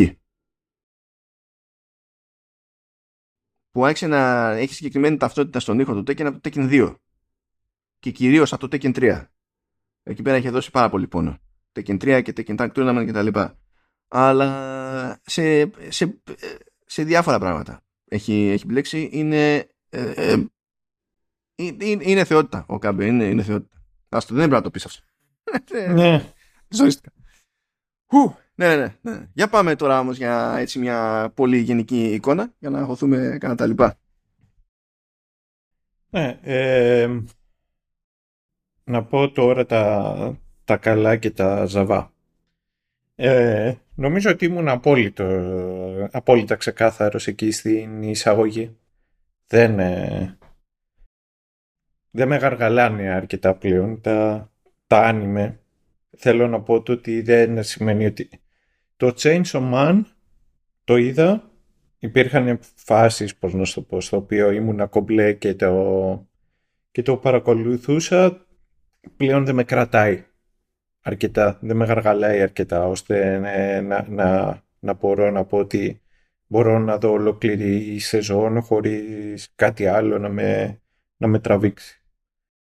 Αυτός το έχω παρατηρήσει πολλές φορές που κάνουμε, που ξέρεις, βλέπω μια σειρά για το showrunners και παίζει να δω ένα επεισόδιο με δύο τρόπους. Είτε καθώς πηγαίνω στη δουλειά στο κινητό μου, είτε πριν κοιμηθώ. Και ανάλογα με το τι ωρέξεις έχω, έχω μία προσμονή για να δω, ξέρεις, σε επόμενο επεισόδιο, το τι θα γίνει. Το θεωρώ καλό κομμάτι της ημέρας μου. Ε, υπάρχουν μερικές σειρές τις οποίες κάναμε στο showrunner, στο οποίο ήταν, δεν θα πω αγκαρία, αλλά δεν ήταν και αυτό το οποίο κάνω, ξέρεις, κολοτούμπες. Τώρα το, το Chainsaw Man ε, νομίζω ότι έχει να κάνει περισσότερο με μένα. Ότι έχω βγει λιγάκι εκτός ηλικίας και εκτός φάσης όπου τα, τα shonen ήταν κάτι το οποίο με, με τραβούσε. Παρότι δεν, δεν νιώθω ότι το Chainsaw Man είναι Sonic ε, απαραίτητα ένα shonen anime. Ε, τι ήταν αυτά τα οποία μου αρέσανε; Μου αρέσανε πολλές φορές οι, οι δευτερεύοντες χαρακτήρες.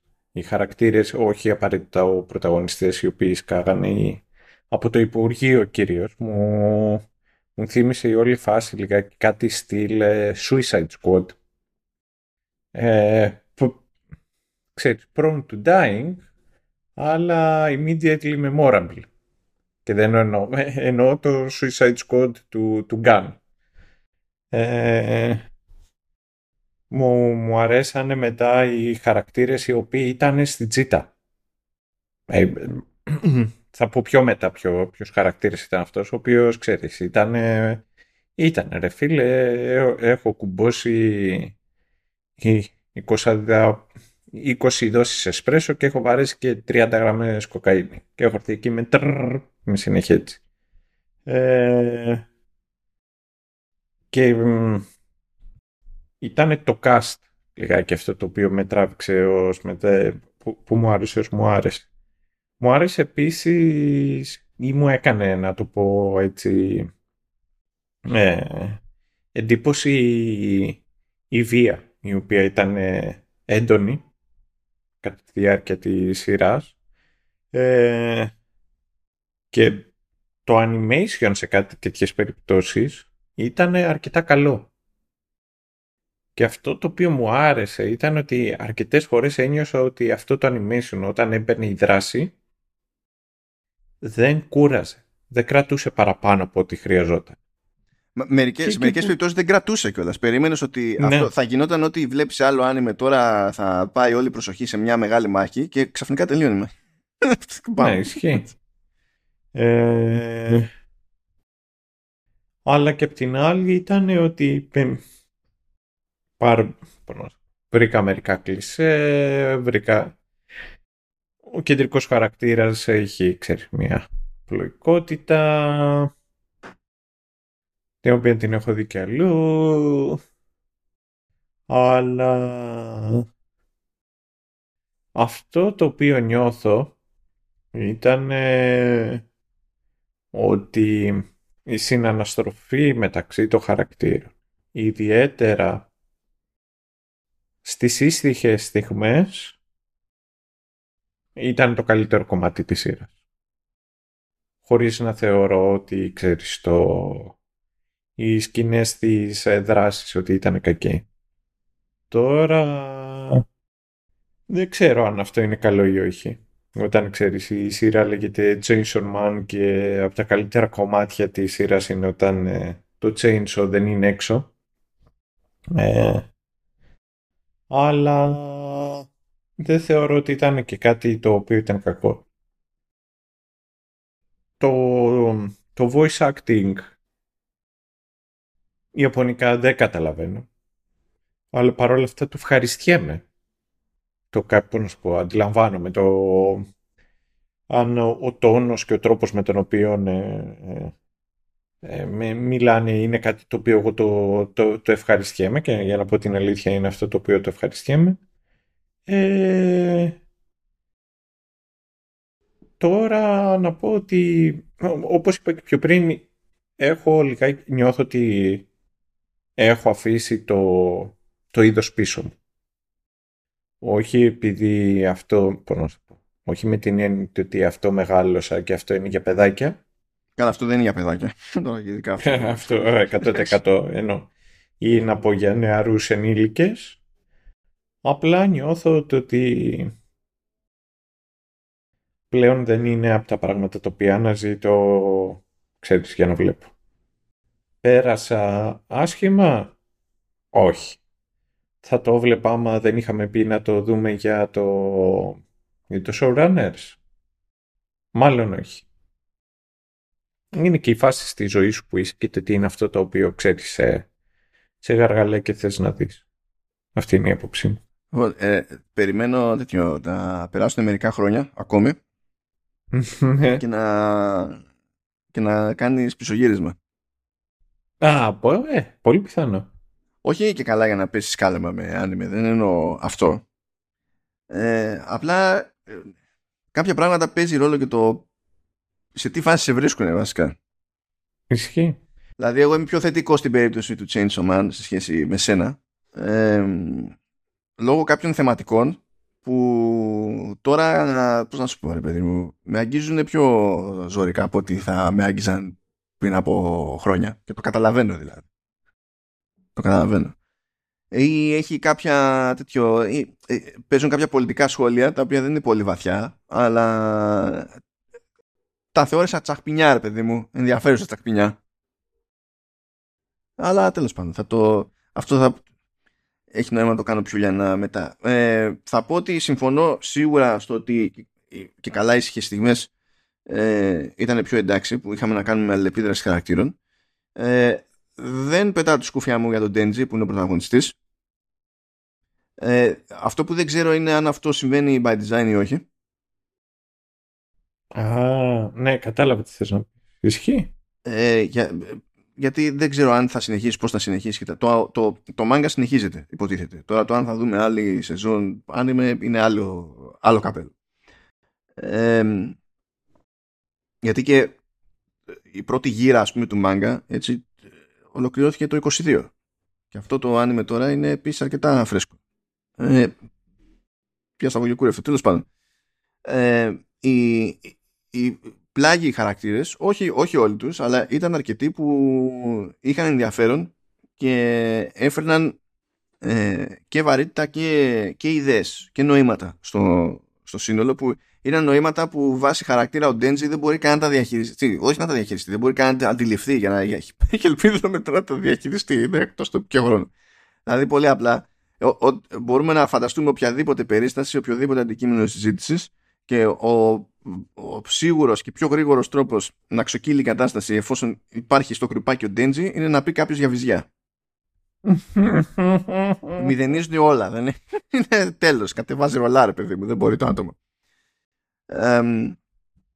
μου έκανε εντύπωση και μου έκανε εντύπωση θετική βασικά το ότι πάει να σου πετάξει μάχη και στην τελειώνει ξέρω εγώ in one go σε κάποια φάση because reasons διότι ε, ε, εμένα με έχει κουράσει το άλλο το ότι ε, έχουμε ένα μάτσο άνιμε ας πούμε όπου και καλά το, το κυρίως πιάτο είναι η ίδια η μάχη που μπορεί να έχει σε καλά παραδείγματα να έχει φοβερό animation να είναι, να είναι φοβερή δουλειά κτλ αλλά το σύνηθες είναι η ίδια η μάχη να ξεφεύγει προς την υπερβολή.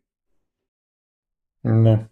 Ε, και προτιμώ να κλέψουμε χρόνο από τη μάχη κρατώντας στη λάτη τη μάχη. Υπάρχει τρόπος να είναι σύντομη και να είναι και στη λάτη. Ε, ε, βέβαια υπάρχει τρόπος να είναι και μακροσκελής και να είναι και στη λάτη αλλά δεν είναι κάθε μέρα του John Wick. Άλλο, άλλο καπέλο αυτό. Ε, Μ' άρεσε που δώσανε χρόνο στους χαρακτήρες για να προλάβω να εκτιμήσω κάποια πράγματα και να πούνε κάποια πράγματα. Τα οποία περιέργω σε αυτά που πετάνε σαν νοήματα, σαν σκέψη κτλ. Άπτονται της ιαπωνικής πραγματικότητας, αλλά άπτονται και της διεθνούς πραγματικότητας. Και αυτό επίσης μου έκανε λίγο εντύπωση. Διεθνούς, εντάξει, όχι super duper διεθνούς, αλλά ε, έχει το περίεργο ότι αυτή η σειρά φαίνεται να ε, ε, έχει πολύ συγκεκριμένες ιαπωνικές βάσεις και ταυτόχρονα μήνυμο να, να, σχολιάζει την αμερικανική πραγματικότητα σε κάποια πράγματα. Έχει αυτό, α, αυτές τις τσακμινιές εμένα με τραβάνε, παιδί μου. Ακόμα και όταν υπάρχουν προβλήματα στα πέριξη. Το οποίο δεν ξέρω κατά πόσο συχνά γίνονται. Έχω και όλες και τι, πώς να σου πω. Έχω την εντύπωση ότι και οι Ιαπώνες έχουν μια ισοστρέφεια που τους απασχολεί πολύ πολύ περισσότερο η πραγματικότητα του δικού τους του κόσμου από ότι το τι γίνεται εκτός. Να σου πω κάτι, δεν μπορείς να τους κατηγορήσεις γιατί ας πούμε οι Αμερικανοί τι κάνουν; Οι Αμερικανοί νομίζουν ότι είναι ο κόσμος. Ναι, ναι, όχι, αυτοί. Ναι, ναι, ναι. ναι. γιατί να μην το κάνουν οι Ιάπωνες; Οι Ιάπωνες τουλάχιστον ακόμα και έτσι θυμούνται ότι υπάρχουν όλοι οι υπόλοιποι. Ναι. Τι να πω. Οπότε γενικά είμαι πιο θετικός. Εκεί που να σου πω που ξύνησα εγώ περισσότερο και δεν το πολύ περίμενα ε, ήταν στο, στο, στο κλείσιμο. Δηλαδή το, στο τελευταίο επεισόδιο πιστεύω ότι χάσανε το, τη, κάθε ισορροπία. Όχι ότι όλα ήταν στραβά, αλλά περίμενα το τυράκι που θα μείνει στο τέλος να είναι πιο σοϊτήρι. Ε, περίμενα η συγκεκριμένη τελική μάχη να είναι πιο σόη μάχη. Μου άρεσαν περισσότερο προηγούμενες. Δηλαδή, ε, ήταν ε, λίγο γιούχου στο, στο μυαλό μου, παιδί μου, το τελευταίο επεισόδιο και δεν ήθελα να, να κλείσω με πιο στραβή εντύπωση σε σχέση με προηγούμενα, αλλά τέλος πάντων με χάλασε λίγο το τελευταίο. Αλλά εντάξει, θα τα δούμε τα πραγματάκια. Θες να πάρουμε φόρα τώρα για τα σποιλέρια; Ναι, ναι, ναι. Φω... Έλα πρόεδρε, έλα με φόρα. Λοιπόν, είπαμε σε τι κατάσταση μας βρίσκουν τα πράγματα στην αρχή. Ο Ντέντζι πλέον είναι το, το κουτάβι. του λέει κοιμάκιμα, λέει κοίταξε να δεις. Από σένα δύο απαντήσεις ε, περιμένω σε κάθε περίπτωση. Yes και woof.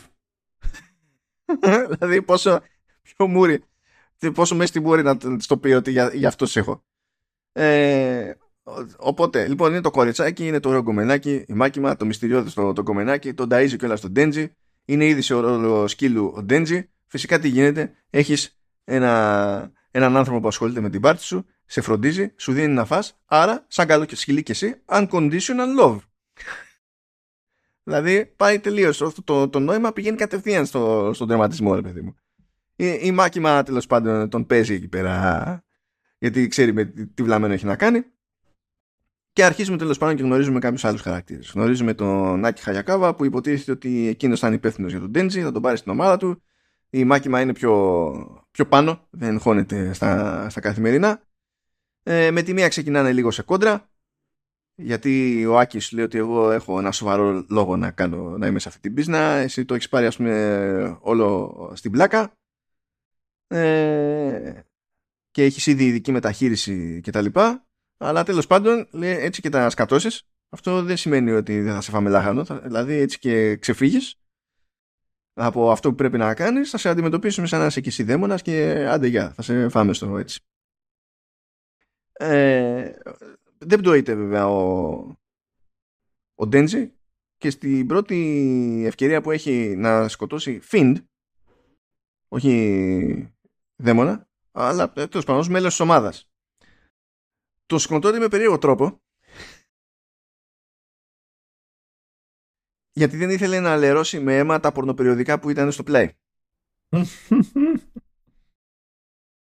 δηλαδή είναι αυτό, είναι όλα σοβαρά τριγύρω και ξαφνικά ντέντζι.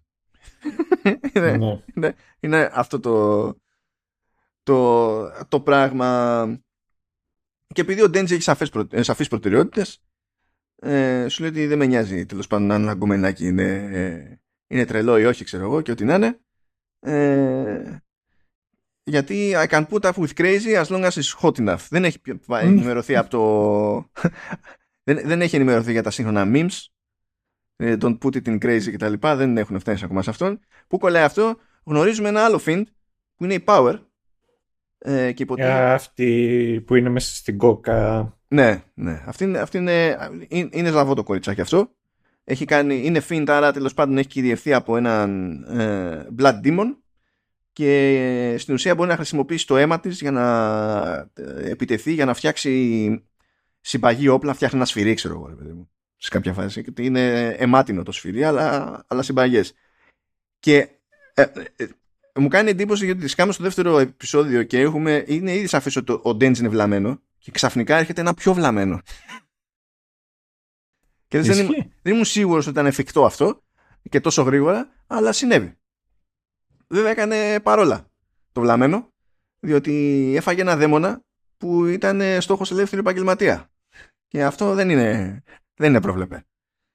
Συνεχίζοντας, ε, γιατί πρέπει να γνωρίσουμε τώρα την Power που χώθηκε έτσι. Ε, στείνει εκεί μια περίεργη πλεκτάνη για τον Τέντζι, γιατί λέει: ε, Εγώ συμπαθώ μόνο τις γάτες. Είχα μια γάτα που στόχο είχα να τη φάω αλλά ήθελα να τη ταΐσω πρώτα για να παχύνει και να τη φάω μετά αλλά μετά δεθήκαμε και τη συμπάθησα και δεν μπορούσα και τα λοιπά. Ε...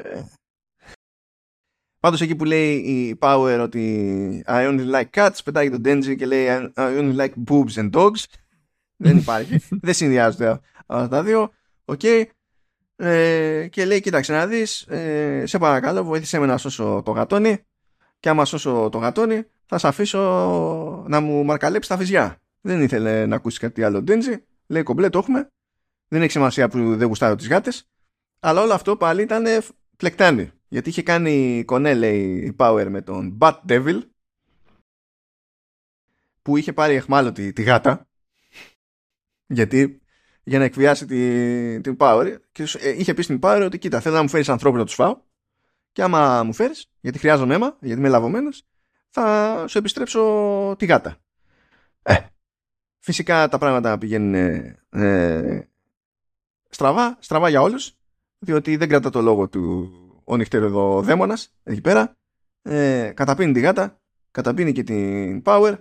Δεν πτώεται βέβαια ο Ντέντζι, γιατί σου λέει δεν κατάλαβα. Ο στόχος παραμένει, βυζιά. Ε, είναι και ενοχλημένος κιόλας. Λέει, κοίτα, λέει, με τι έχω μπλέξει, τι έχω κάνει μέχρι στιγμής και είναι δυνατόν να έχω κοπιάσει τόσο και ακόμη να μην έχω πιάσει βυζιά. Με τα πολλά τέλος πάντων τον σαπίζει, σαπίζει την νυχτερίδα. Αλλά έρχεται το, το κομμενάκι της νυχτερίδας. Για κάποιο λόγο. Που είναι και καλά Lich Devil. Lich είναι με double e. Είναι και καλά η τέτοια. Έλα. Η Βδέλα. Ναι, η Βδέλα και μου έφαγε στο αμόρε. Και τα λοιπά. Του κόβει το ένα χέρι άρα και το ένα πριόνι εκεί πέρα του του Ντέντσι που είναι σε φάση chainsaw man. Ε, ζορίζεται εκεί πέρα αλλά τα παίρνει και λίγο κρανίο. Λέει όλοι με κοροϊδεύετε για, το απλό, για την απλοϊκότητα του ονείρου μου αλλά δεν έχει σημασία πόσο, πώς σας φαίνεται το όνειρό μου. Εγώ γι' αυτό θα παλέψω και θα γίνει χαμός και βυζιά Πάει εκεί, δίνει πόνο, παρότι είναι με χάντικα, παιδί μου, είναι, είναι κουλός κυριολεκτικά σε εκείνο το στάδιο.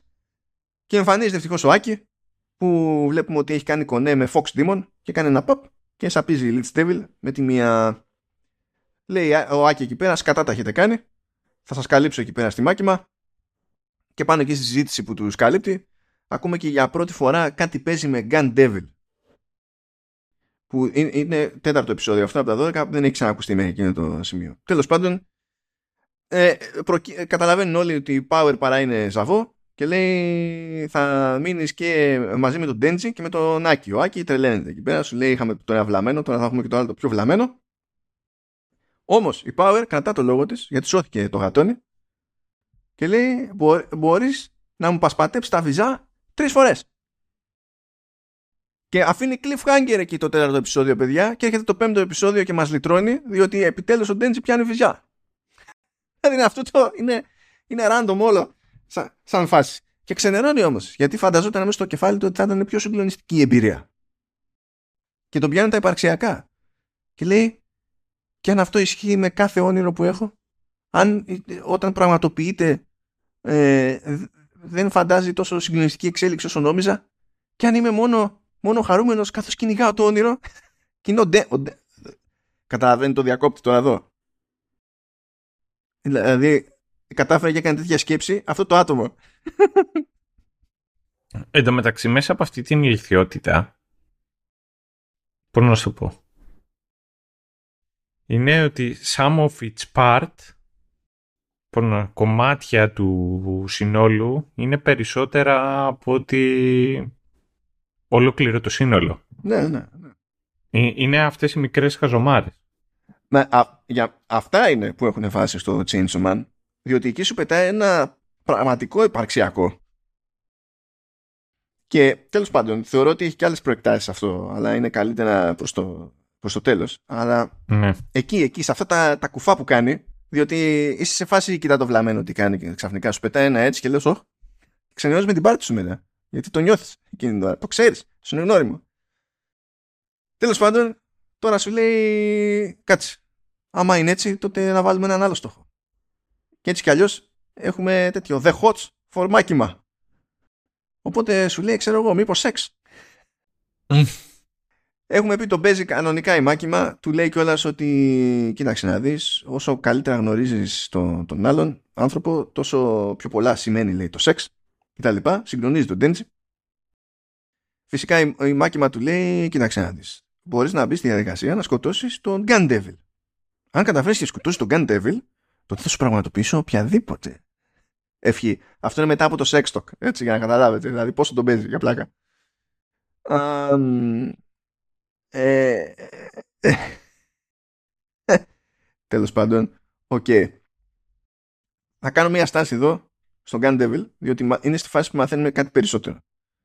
Ο Gun Devil, παιδιά, είναι ε, στην ουσία ένα διαόλι που οπλίζει τους ανθρώπους με πυροβόλα όπλα.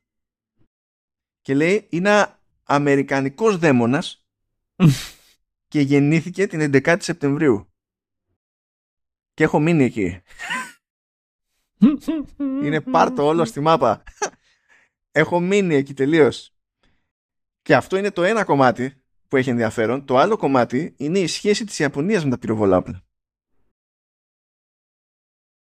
Αυτό ε, δεν το ξέρω. Για πες. Α, γι, αυτό, γι' αυτό έχει ζουμί το, το πράγμα. Είναι ότι για πες, για η, πες. η Ιαπωνία δεν είναι η μόνη ασιατική χώρα που έχει τέτοιο σκάλωμα, αλλά είναι χαρακτηριστικό παράδειγμα η, η Ιαπωνία.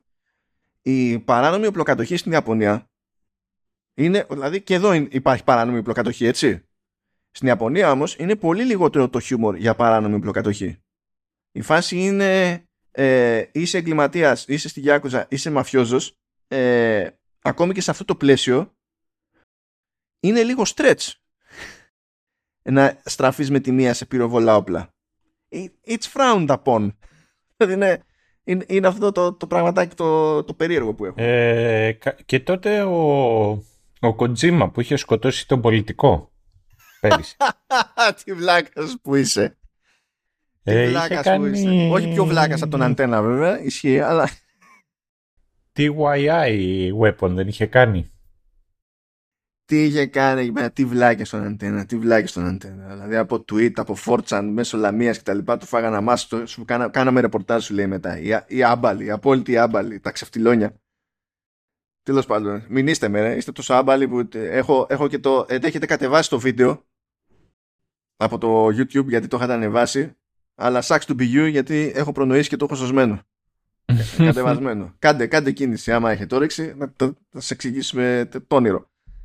Ε, ναι, και τέλος πάντων, ε, η- οπότε η όλη φάση με τα πυροβόλα όπλα εδώ για το, για το ιαπωνικό στερεώμα είναι, είναι διπλή. Δηλαδή, από τη μία είναι ε, κα, ε, καυτηριασμός αμερικανικής πραγματικότητας για το σκάλωμα που έχουν με την οπλοκατοχή. Πηγαίνει και το δένει όμως τσάτσικα με την 11η Σεπτεμβρίου. Ε, διότι αυτό προφανώς και άλλαξε πράγματα στην αμερικανική κοινωνία. Αλλά σου λέει ότι αυτό ήταν και ένα γεγονός που προφανώς γέννησε τόσο, ε, τόσο φόβο που έδωσε τεράστια δύναμη σε αυτό το, σε αυτό το δαίμονα και είναι ο μόνος που μπορεί να φάει πάρα πολύ εύκολα πολύ κόσμο in one go.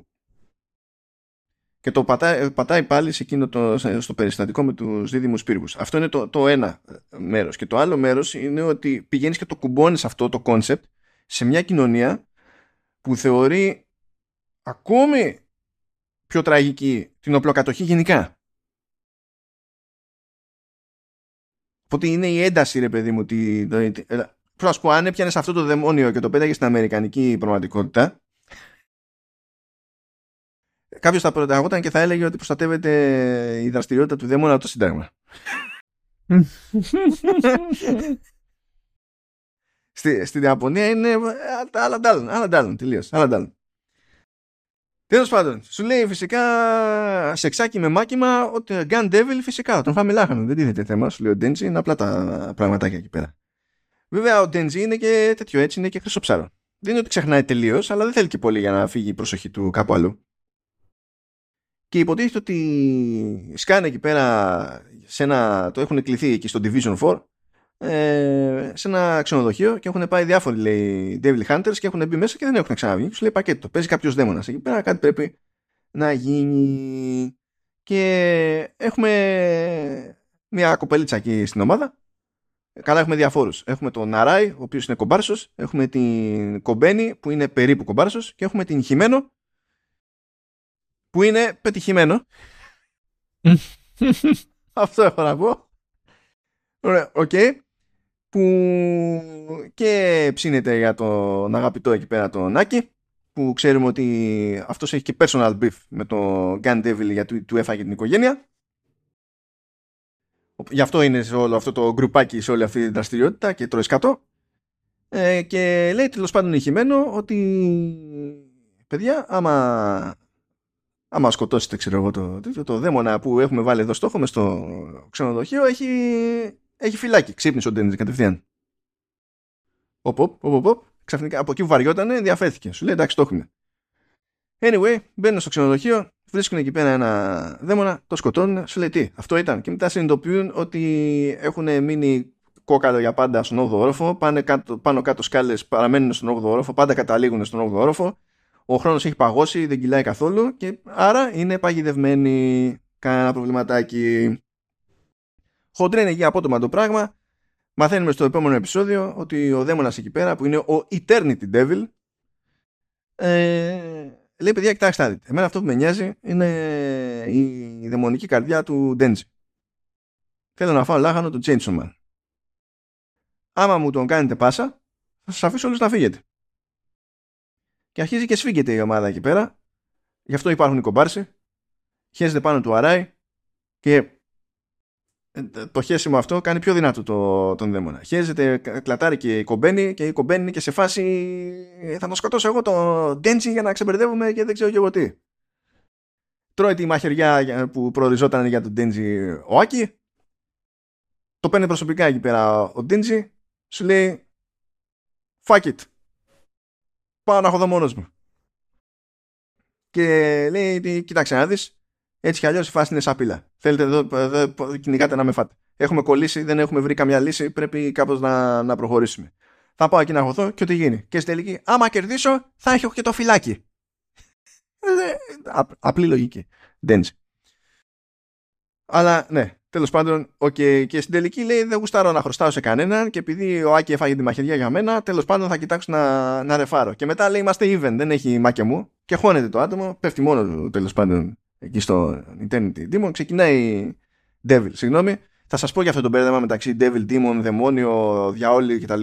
Έχει, έχει λίγο ζουμί το γλωσσικό της υπόθεσης εκεί. Αλλά later. Ε, ε, ξεκινάει η μάχη, τρώει ξύλο ο Ντέντζι, χάνει πολύ αίμα, βέβαια κόβει και αυτός μετά τέτοια και στην ουσία έτσι όπως κόβει τον άλλον δαίμονα ρουφάει και το αίμα του οπότε υγιένει και συνεχίζει η μάχη, παιδιά, για τρεις μέρες. Έχουν ξενερώσει άλλοι, είναι ντάγκλα, ξέρω εγώ, στα κρεβάτια και τέτοια, ξέρουν τι να γίνουν, απλά περιμένουν. Ε, και σε αυτό το πλαίσιο που συνειδητοποιούμε ότι χρειάζεται, σου λέει, τρεις μέρες εκεί, χρειαζόμαστε λίγο character development στους υπολείπους. Και μαθαίνουμε ότι η Χιμένο, επειδή είναι τσιμπημένη με τον Άκη, ήθελε να ε, φύγουν από το Υπουργείο, να, πάνε, να γίνουν ελεύθεροι επαγγελματίες, που εκεί πέρα τα πράγματα συγκριτικά είναι πιο safe και και και.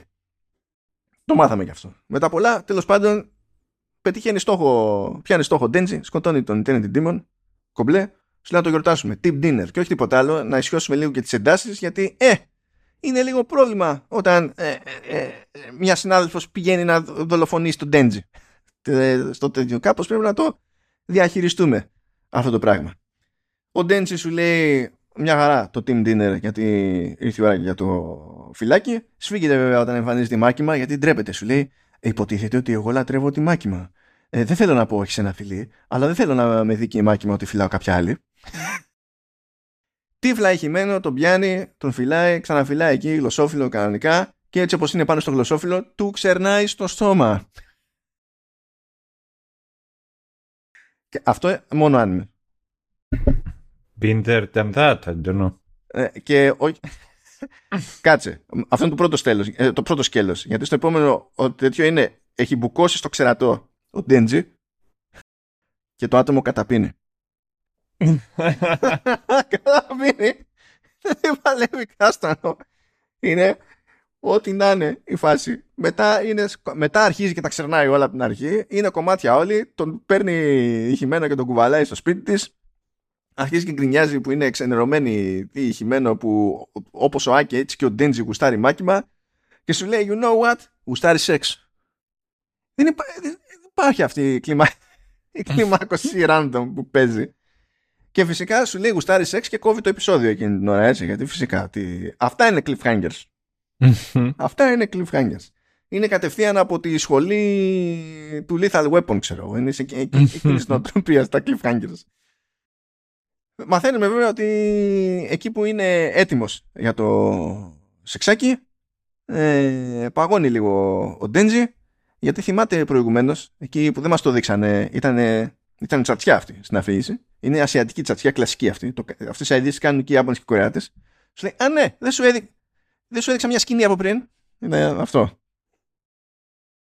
Ε, πηγαίνει μάκημα, δηλαδή παιδιά τώρα μιλάμε, έχει ε, υποβόσκει τόσο BDSM σε αυτή τη σειρά.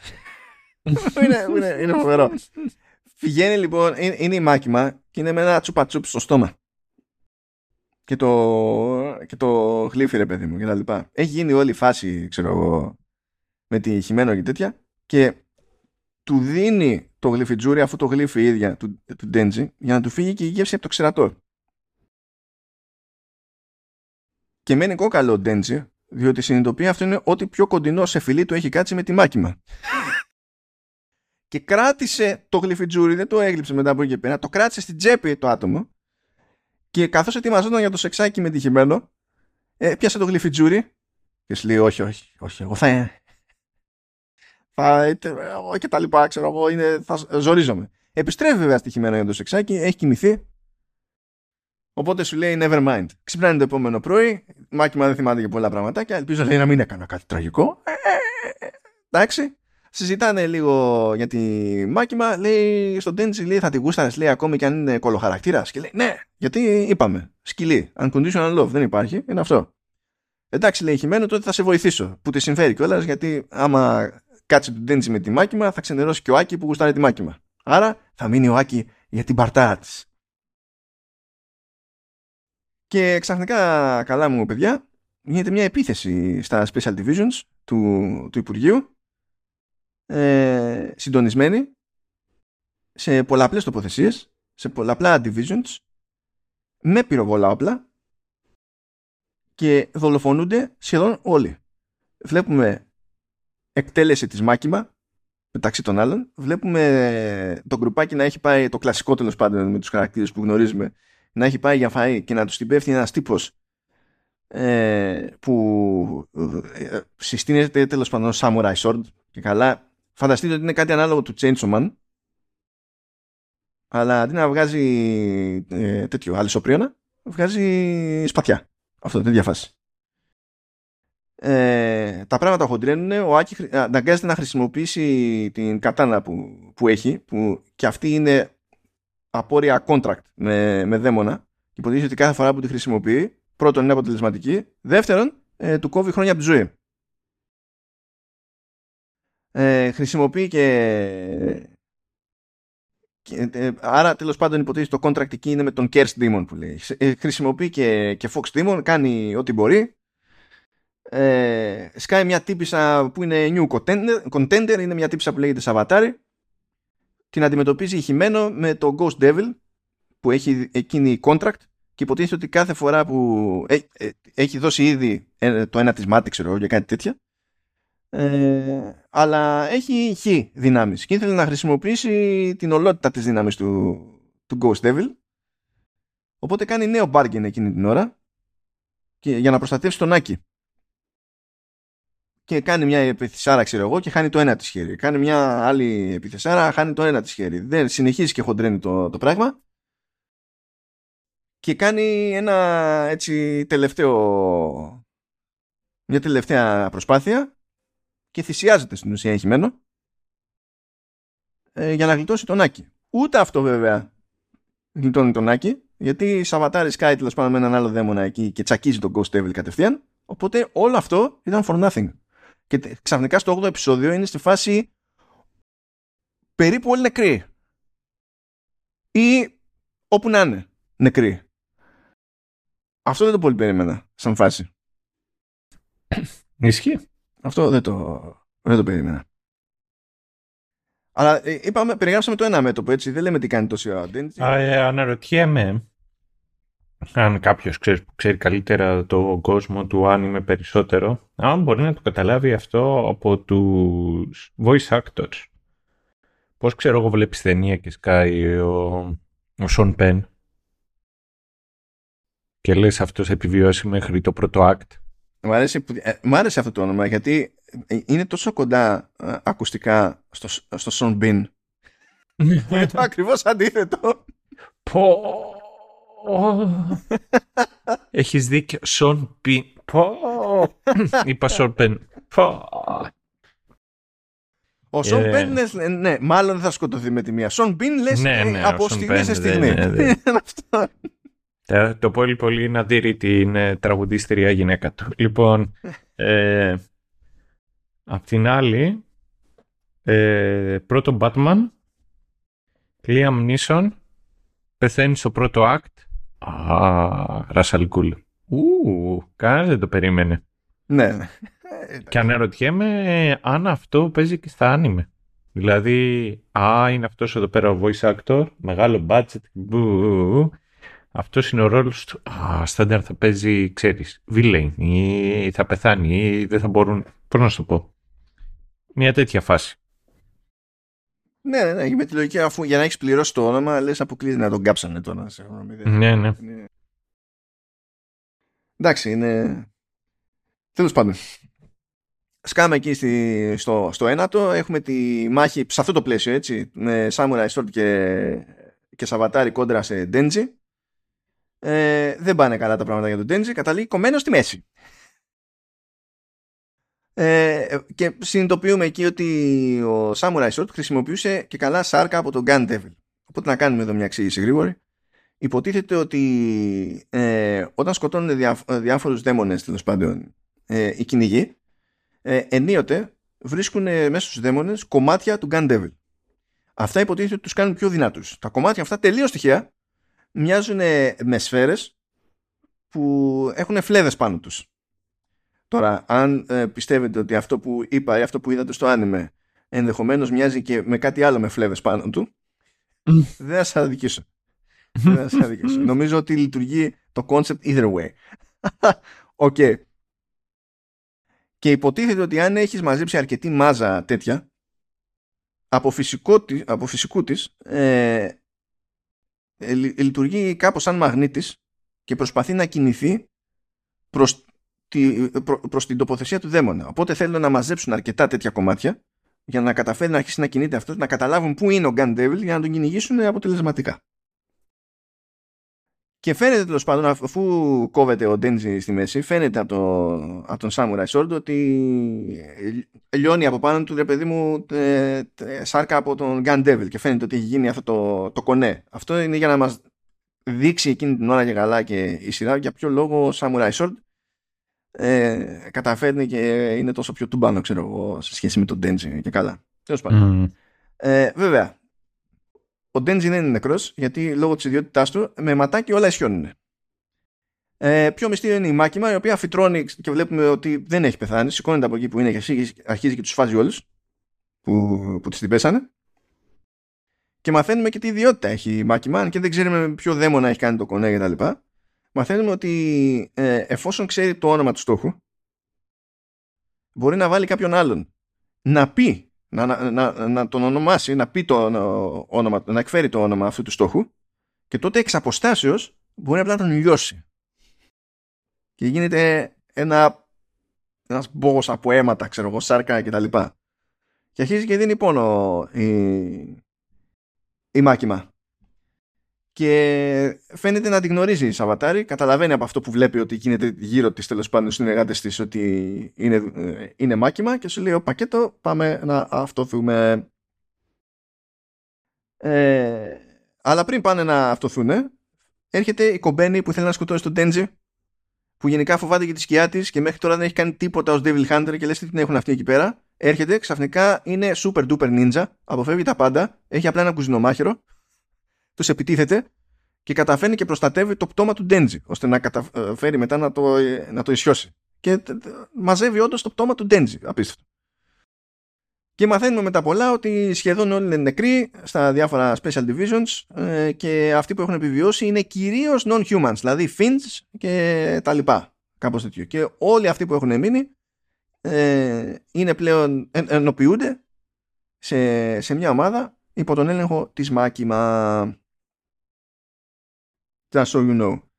Ε, υπονοούνται μετά για κάποια πραγματάκια που φαίνεται να ισχύουν ότι η Μάκημα μάλλον ήξερε για την επίθεση αυτή και ήταν ταυτόχρονα και δικό της play για να καταφέρει να ενώσει τις ομάδες όπως ήθελε και να έχει πιο απόλυτο έλεγχο. Τώρα που οδηγεί αυτό ο Θεός ψυχή της δεν είναι κάτι που απασχολεί γενικότερα αυτή τη σεζόν από ό,τι φαίνεται. Αλλά κοντεύουμε παιδιά, πράγμα που σημαίνει ότι είναι η ώρα για περισσότερο character development. Και μαθαίνουμε ότι ο, ο, που ευτυχώς δεν είναι φίλερ. Δηλαδή έχει μια βαρύτητα. Μαθαίνουμε ότι ο Άκη με όλα αυτά που έχει κάνει έχει δύο χρόνια ζωής ακόμη. Έχει ξενερώσει από τη ζωή του για το χαμό της Χιμένο, γιατί Χιμένο τέλος, όντως τέλος.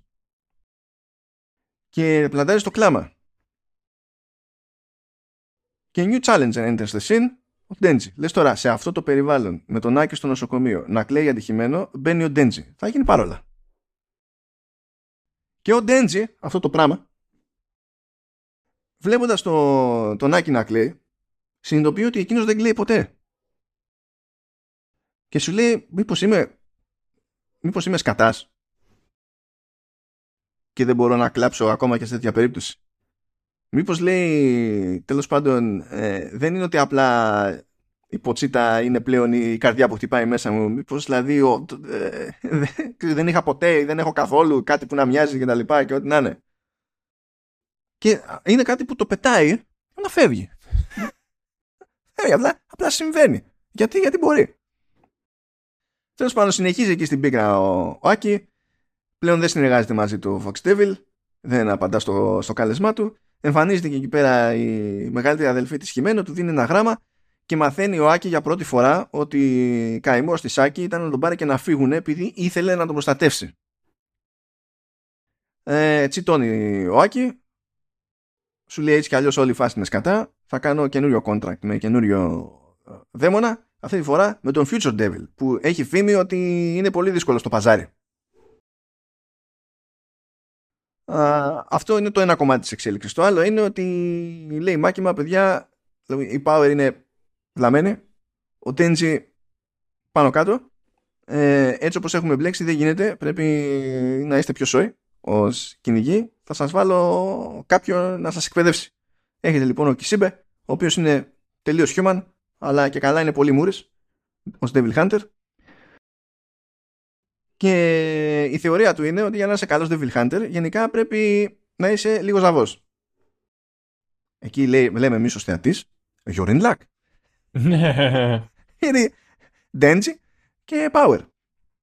Και τους κάνει ε, μερικές ερωτησούλες για να το διαπιστώσει αυτό σίγουρα. Λέει πώς αισθάνεται λέει, για όλες αυτές τις απώλειες από την επίθεση; Και είναι η φάση, ε, ξέρω εγώ, ok. Okay. και δύο. Ε, λέει, ε, θέλετε να εκδικηθείτε για όλες αυτές τις χαμένες ζωές; Και μετά τον Ντέντζι και λέει, τι εκδίκηση λέει. Είναι πολύ καταθλιπτική λέει, η ιδέα η εκδίκηση. Και η τρίτη ερώτηση είναι σε ποια λέει, πλευρά, σε ποια ομάδα είστε, λέει, με τους ανθρώπους ή με, με τους δέμενες. Με τους δαίμονες; Και λέει ο Ντέντζι, εγώ είμαι λέει, με όποια μεριά με φροντίζει. Απλά πράγματα. Και η Power λέει, εγώ είμαι με όποιον κερδίζει. Αυτό. Και λέει, μπράβο παιδιά, full points. Είστε ηλίθιοι. είναι, είναι, είναι, αυτό. Είστε φλαμμένα τελείως. Και λέει, θα σας εκπαιδεύσω κανένα πρόβλημα. Και για να εκπαιδευτείτε, αυτό σημαίνει ότι θα αρχίσω να σας αντιμετωπίζω σαν θυράματα και θα σας κυνηγώ έτσι όπως θα σας κυνηγούσα έτσι κι αλλιώς. Και τρώνε παιδιά τρελό ξύλο. τρώνε τρελό ξύλο. Γιατί δεν έχουν καμία στρατηγική, κα, τίποτα. Καμία λογική στον τρόπο τον οποίο κινούνται. Και σιγά σιγά το μισοπιάνουν λίγο το νόημα αρχίζουν λίγο να συνεργάζονται, προσπαθούν να στήσουν ενέδρες, ξέρω εγώ, και το θεωρεί ο Κίσιμπε αυτό βελτίωσε, αρχίζει και τους εκτιμά λίγο, κάπου μισολειτουργεί το πράγμα. Μην φανταστείτε τρελά πράγματα, αλλά μισολειτουργεί, βράδερφε. Αλλά έχουμε τον Άκη με την Πίσνα και τον Future Devil. Λοιπόν, ο... δεν ξέρω τι σοϊ reference είναι αυτό με τον Future Devil, αλλά αγαπημένο μότο του Future Devil είναι The Future Rules. δεν ξέρω γιατί.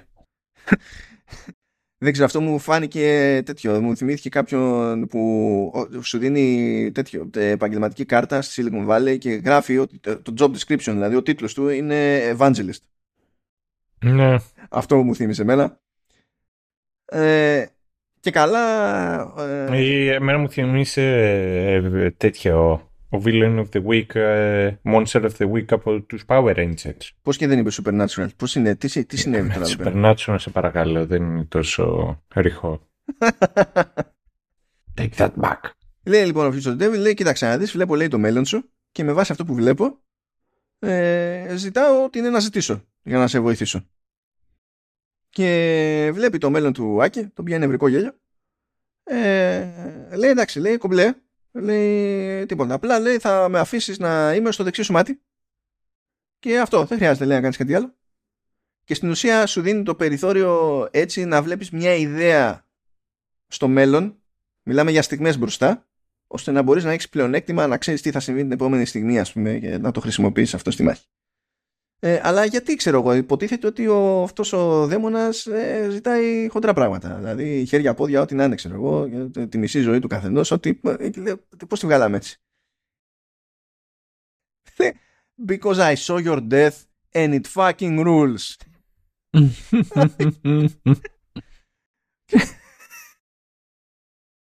και πέσαμε, απλά πέσαμε σε punk devil. Δηλαδή θα μπορούσε να λέγεται έτσι. Πιστεύω. Uh, anyway, μαθαίνουμε λίγα πράγματα για το, ε, το τυπά που είναι ο Samurai Sword και καλά λέει είναι ο εγγονός του μαφιόζου με τον οποίο είχε μπει στην αρχή ο Ντέντζι του μαφιόζου που μόνος του διάλεξε να γίνει ζόμπι και την έπεσε στο, στο Ντέντζι. Οπότε ο Ντέντζι πρώτα απ' όλα ψόφισε και μετά ξεψόφισε επειδή έκανε τη, τη, τη μόντα εκεί με ποτσίτα. Εντάξει, μπράβο. Αλλά ο, δεν πήγε ο Ντέντζι να τους φάει λάχανο. Δηλαδή είναι. Απλά κατέληξε να τους τρώει λάχανο. Και για κάποιο λόγο. Ε, αυτό δεν ξέρω αν προσπαθεί να είναι σάτυρα ή όχι. Η, η, φάση είναι ξα, ξαφνικό Berlantiverse. Ε, σε κυνηγάω και τα κάνω όλα κόλο στον κόσμο. Έκανα συμφωνία με Gun Devil, συνεργάστηκα με τη Σαββατάρη, έκανα ό,τι να είναι, γιατί μου έφαγε τον παππού. Και θα εκδικηθώ τον παππού μου. Εννοείται. Η τράπουλα του παππού μου δεν έχει άχρηστες κάρτες κάιμπα. και δεν, δεν πιάνω την όλη φάση. Ok. Okay. Μαθαίνουμε από τη Μάκιμα ότι έχει συνεργασία και με μαφιόζους και πηγαίνει και τους χρησιμοποιεί ως πηγή γιατί θέλει ονόματα. Γιατί είπαμε τι κάνει η Μάκιμα. Θέλει ονόματα.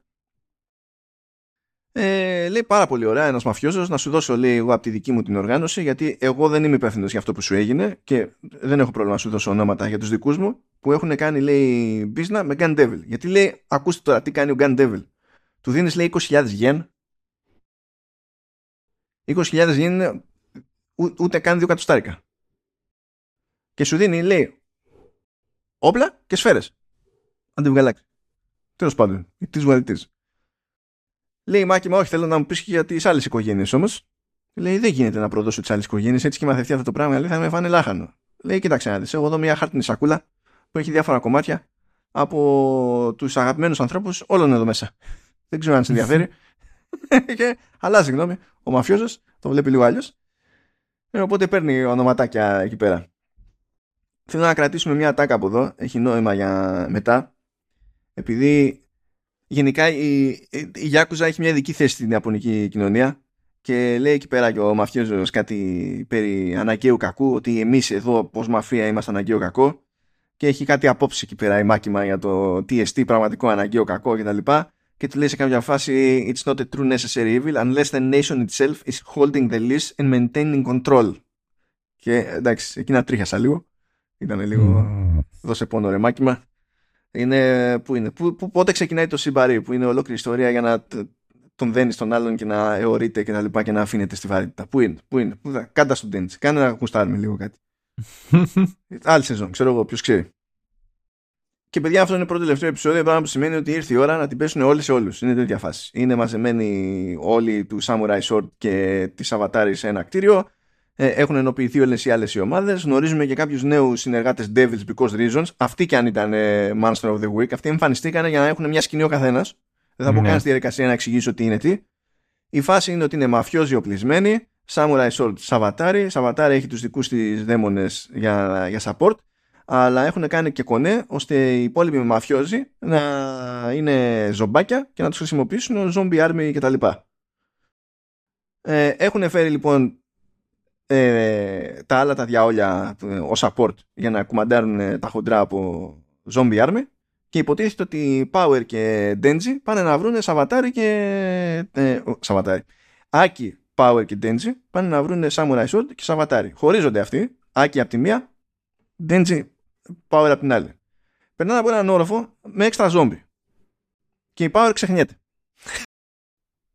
Αυτό εγώ να πω. Χώνεται μόνη της ενώ στόχος δεν είναι αυτός κάνει, αρχίζει και κάνει βλακίες, λέει κάτι βαρύδι πάει εκεί πέρα. Ο Ντέντζι απλά αφήνει τι πόρτε του ασανσέρ να κλείσουν, συνεχίζει, βαριέται να ασχοληθεί, προχωράει. Coolness. Ο Άκη όμως είναι ο μόνος του όπως είπαμε. Χώνεται όμως η μάκημα και βοηθάει εξ αποστάσεως όπως φαντάζεστε. Πηγαίνει και πετυχαίνει τη Σαββατάρη. Και η Σαββατάρη πλέον χρησιμοποιεί το Ghost Devil που ήταν το Ghost Devil που χρησιμοποιούσε ηχημένο. Οπότε αρχίζει και σφίγγεται ο, ο Άκη γενικά. Ξεκινάει και τη μάχη με τη βοήθεια του Future Devil. Δεν πηγαίνει πολύ καλά και κλείνει το επεισόδιο με Ghost Devil να τον έχει αρπάξει από το λαιμό και να είναι στη φάση που χάνει τις αισθήσεις του. Τώρα είμαστε πραγματικά δεν το πιστεύει κανένας αυτό εδώ. Ξεκινάει το τελευταίο επεισόδιο και φυσικά τον αφήνει και απλώνει το χέρι της και δίνει στο, στον Άκη ένα τσιγάρο που παίζει ολόκληρη ιστορία γιατί ο Άκη δεν ήταν καπνιστής, τον έκανε καπνιστή ηχημένο. Και αυτό ήταν ένα τσιγάρο το τελευταίο του ηχημένο που έγραφε πάνω Easy Revenge και ήταν, ε, ε, ήταν συμφωνία με τον Ghost Devil να, να το δώσει αυτό στον Άκη. Και γυρίζει διακόπτη και ανάβουν όλα τα λαμπάκια του, του Άκη και είναι σε φάση και αυτός είναι fuck it. Οπότε σταματάει να φοβάται και σου λέει ότι επειδή το Ghost Devil δεν μπορεί να δει με μάτια βλέπει απλά τον φόβο σου. Και αν ο φόβος είναι μηδέν δεν βλέπει καν που είσαι στο χώρο, δεν μπορεί να κάνει τίποτα. Απλά ανεβαίνει, καβαλάει λοιπόν το Ghost Devil, πηγαίνει παπ, σαπίζει, κόκαλο η Σαββατάρη και πιο κόκαλο εμείς, διότι ξαναεμφανίζεται ο, η, η άχρηστη η κομπένη και είναι πίσω από τη Σαββατάρη και την κρατάει με το μαχαίρι στο λαιμό. Από το πουθενά. Έγινε ολόκληρη ιστορία και πετάγεται σαν ξέμπαρκη κομπένη. But yeah. Σου λέει μην τη σκοτώσει, τη την εκεί πέρα, έχουμε δουλειές να κάνουμε κτλ. Πράγμα που μας αφήνει στην τελική μάχη, έτσι, είπαμε Denji και Samurai Sword. Κομπλέ. Λέει ο Samurai Sword, μπορούμε να τα πούμε, λέει. Δεν είναι ανάγκη να γίνει σαματάς αρκεί να, να, να δεχτείς ε, την ευθύνη σου για το χαμό του παππού μου. Λέει τι σχέση έχω, δεν αυτός μου την έπεσε και τα λοιπά. Στραβώνει ο Σάμουραϊς, τι είπες για τον παππού μου; Ξεκινάει εκεί το βρωμόξυλο, τρένα, ιστορίες, δράγκες μέσα έξω, ό,τι να είναι. Αχταρμάς δεν πηγαίνει και πάλι. Πηγαίνει καλύτερα σχέση με την προηγούμενη φορά, η μάχη για τον Τέντζι, δεν πηγαίνει όμως σούπερ καλά.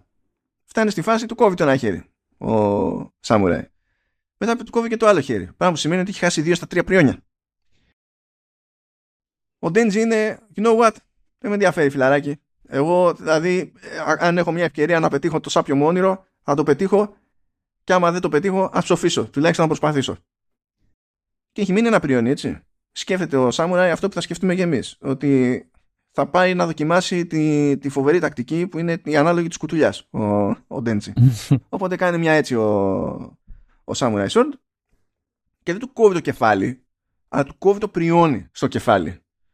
Και του πουλάει μούρι ο Samurai, αυτό και τώρα τι θα κάνεις και ό,τι έχει και τα λοιπά. Και του τι λέει μετά ο Denji, λέει ήμουν σίγουρος ότι θα πας για το κεφάλι, οπότε σάξ του μπιγιού και βλέπουμε τον Samurai Sword ξαφνικά και κόβεται στη μέση, διότι είχε φυτρώσει από το πουθενά πριόνι στο πόδι. Τώρα αυτό δεν ήταν σοβαρή λύση για τέτοιο τόσο late. Εγώ δεν μπορώ να καταλάβω για ποιο λόγο δεν έβγαλε ποτέ από το πέος ένα πριν. γιατί είναι 16, δεν ξέρει ακόμα, φίλε. Εδώ συγκλονίζεται την υποφιλία. Δεν έχει φαντασία. δεν έχει εγώ φαντασία, στα 16 είχα ανακαλύψει τον Μπερντί μια Ναι, αυτός όμως δεν είχε ανακαλύψει τίποτα ακόμα, κατάλαβες. Mm. Αυτός είναι στη φάση ενθουσιάστηκα με το έμεσο φιλί που υπονοεί το γλυμμένο τσουπατσούψ. Βλέπεις ότι ακόμα και για τα 16 ε, του είναι ε, ανώριμος. Product placement. Ε. Τι, ε, αφού, αφού έτσι έλεγε, τσουπα τσούπ. Μέσα στο, εκεί πέρα είναι, στη σειρά, δεν φταίω εγώ. Τέλος πάντων, κερδάει ο, ο Ντέντζι, αλλά είπαμε, ο Σάμουρα είναι ανάλογη φάση. Με ματάκι ισιώνει, έτσι, ξεκόβεται από τη μέση. Και τον έχουν εκεί πέρα με χειροπέδες δεμένο και περιμένουν τα μπατσόνια να το κάνουν πάσα. Αλλά ξενερώνει ο Ντέντζι. Λέει, εντάξει, κέρδισα, ξέρω εγώ. Αλλά κάτι λείπει, ρε αδερφέ. Όπως τότε που έπιασε τα βυζιά και δεν ήταν big deal. Κάτι, κάτι λείπει, κάτι, κάτι λείπει. Και λέει να κάνουμε κάποιο είδους διαγωνισμό, λέει. Ε, έτσι όπως είσαι δεμένος, λέει. Φιλαράκο. Ε, και έχετε και ο Άκη εντωμεταξύ και εξηγεί το διαγωνισμό και στον Άκη. Έτσι όπως έρχεσαι, λέει.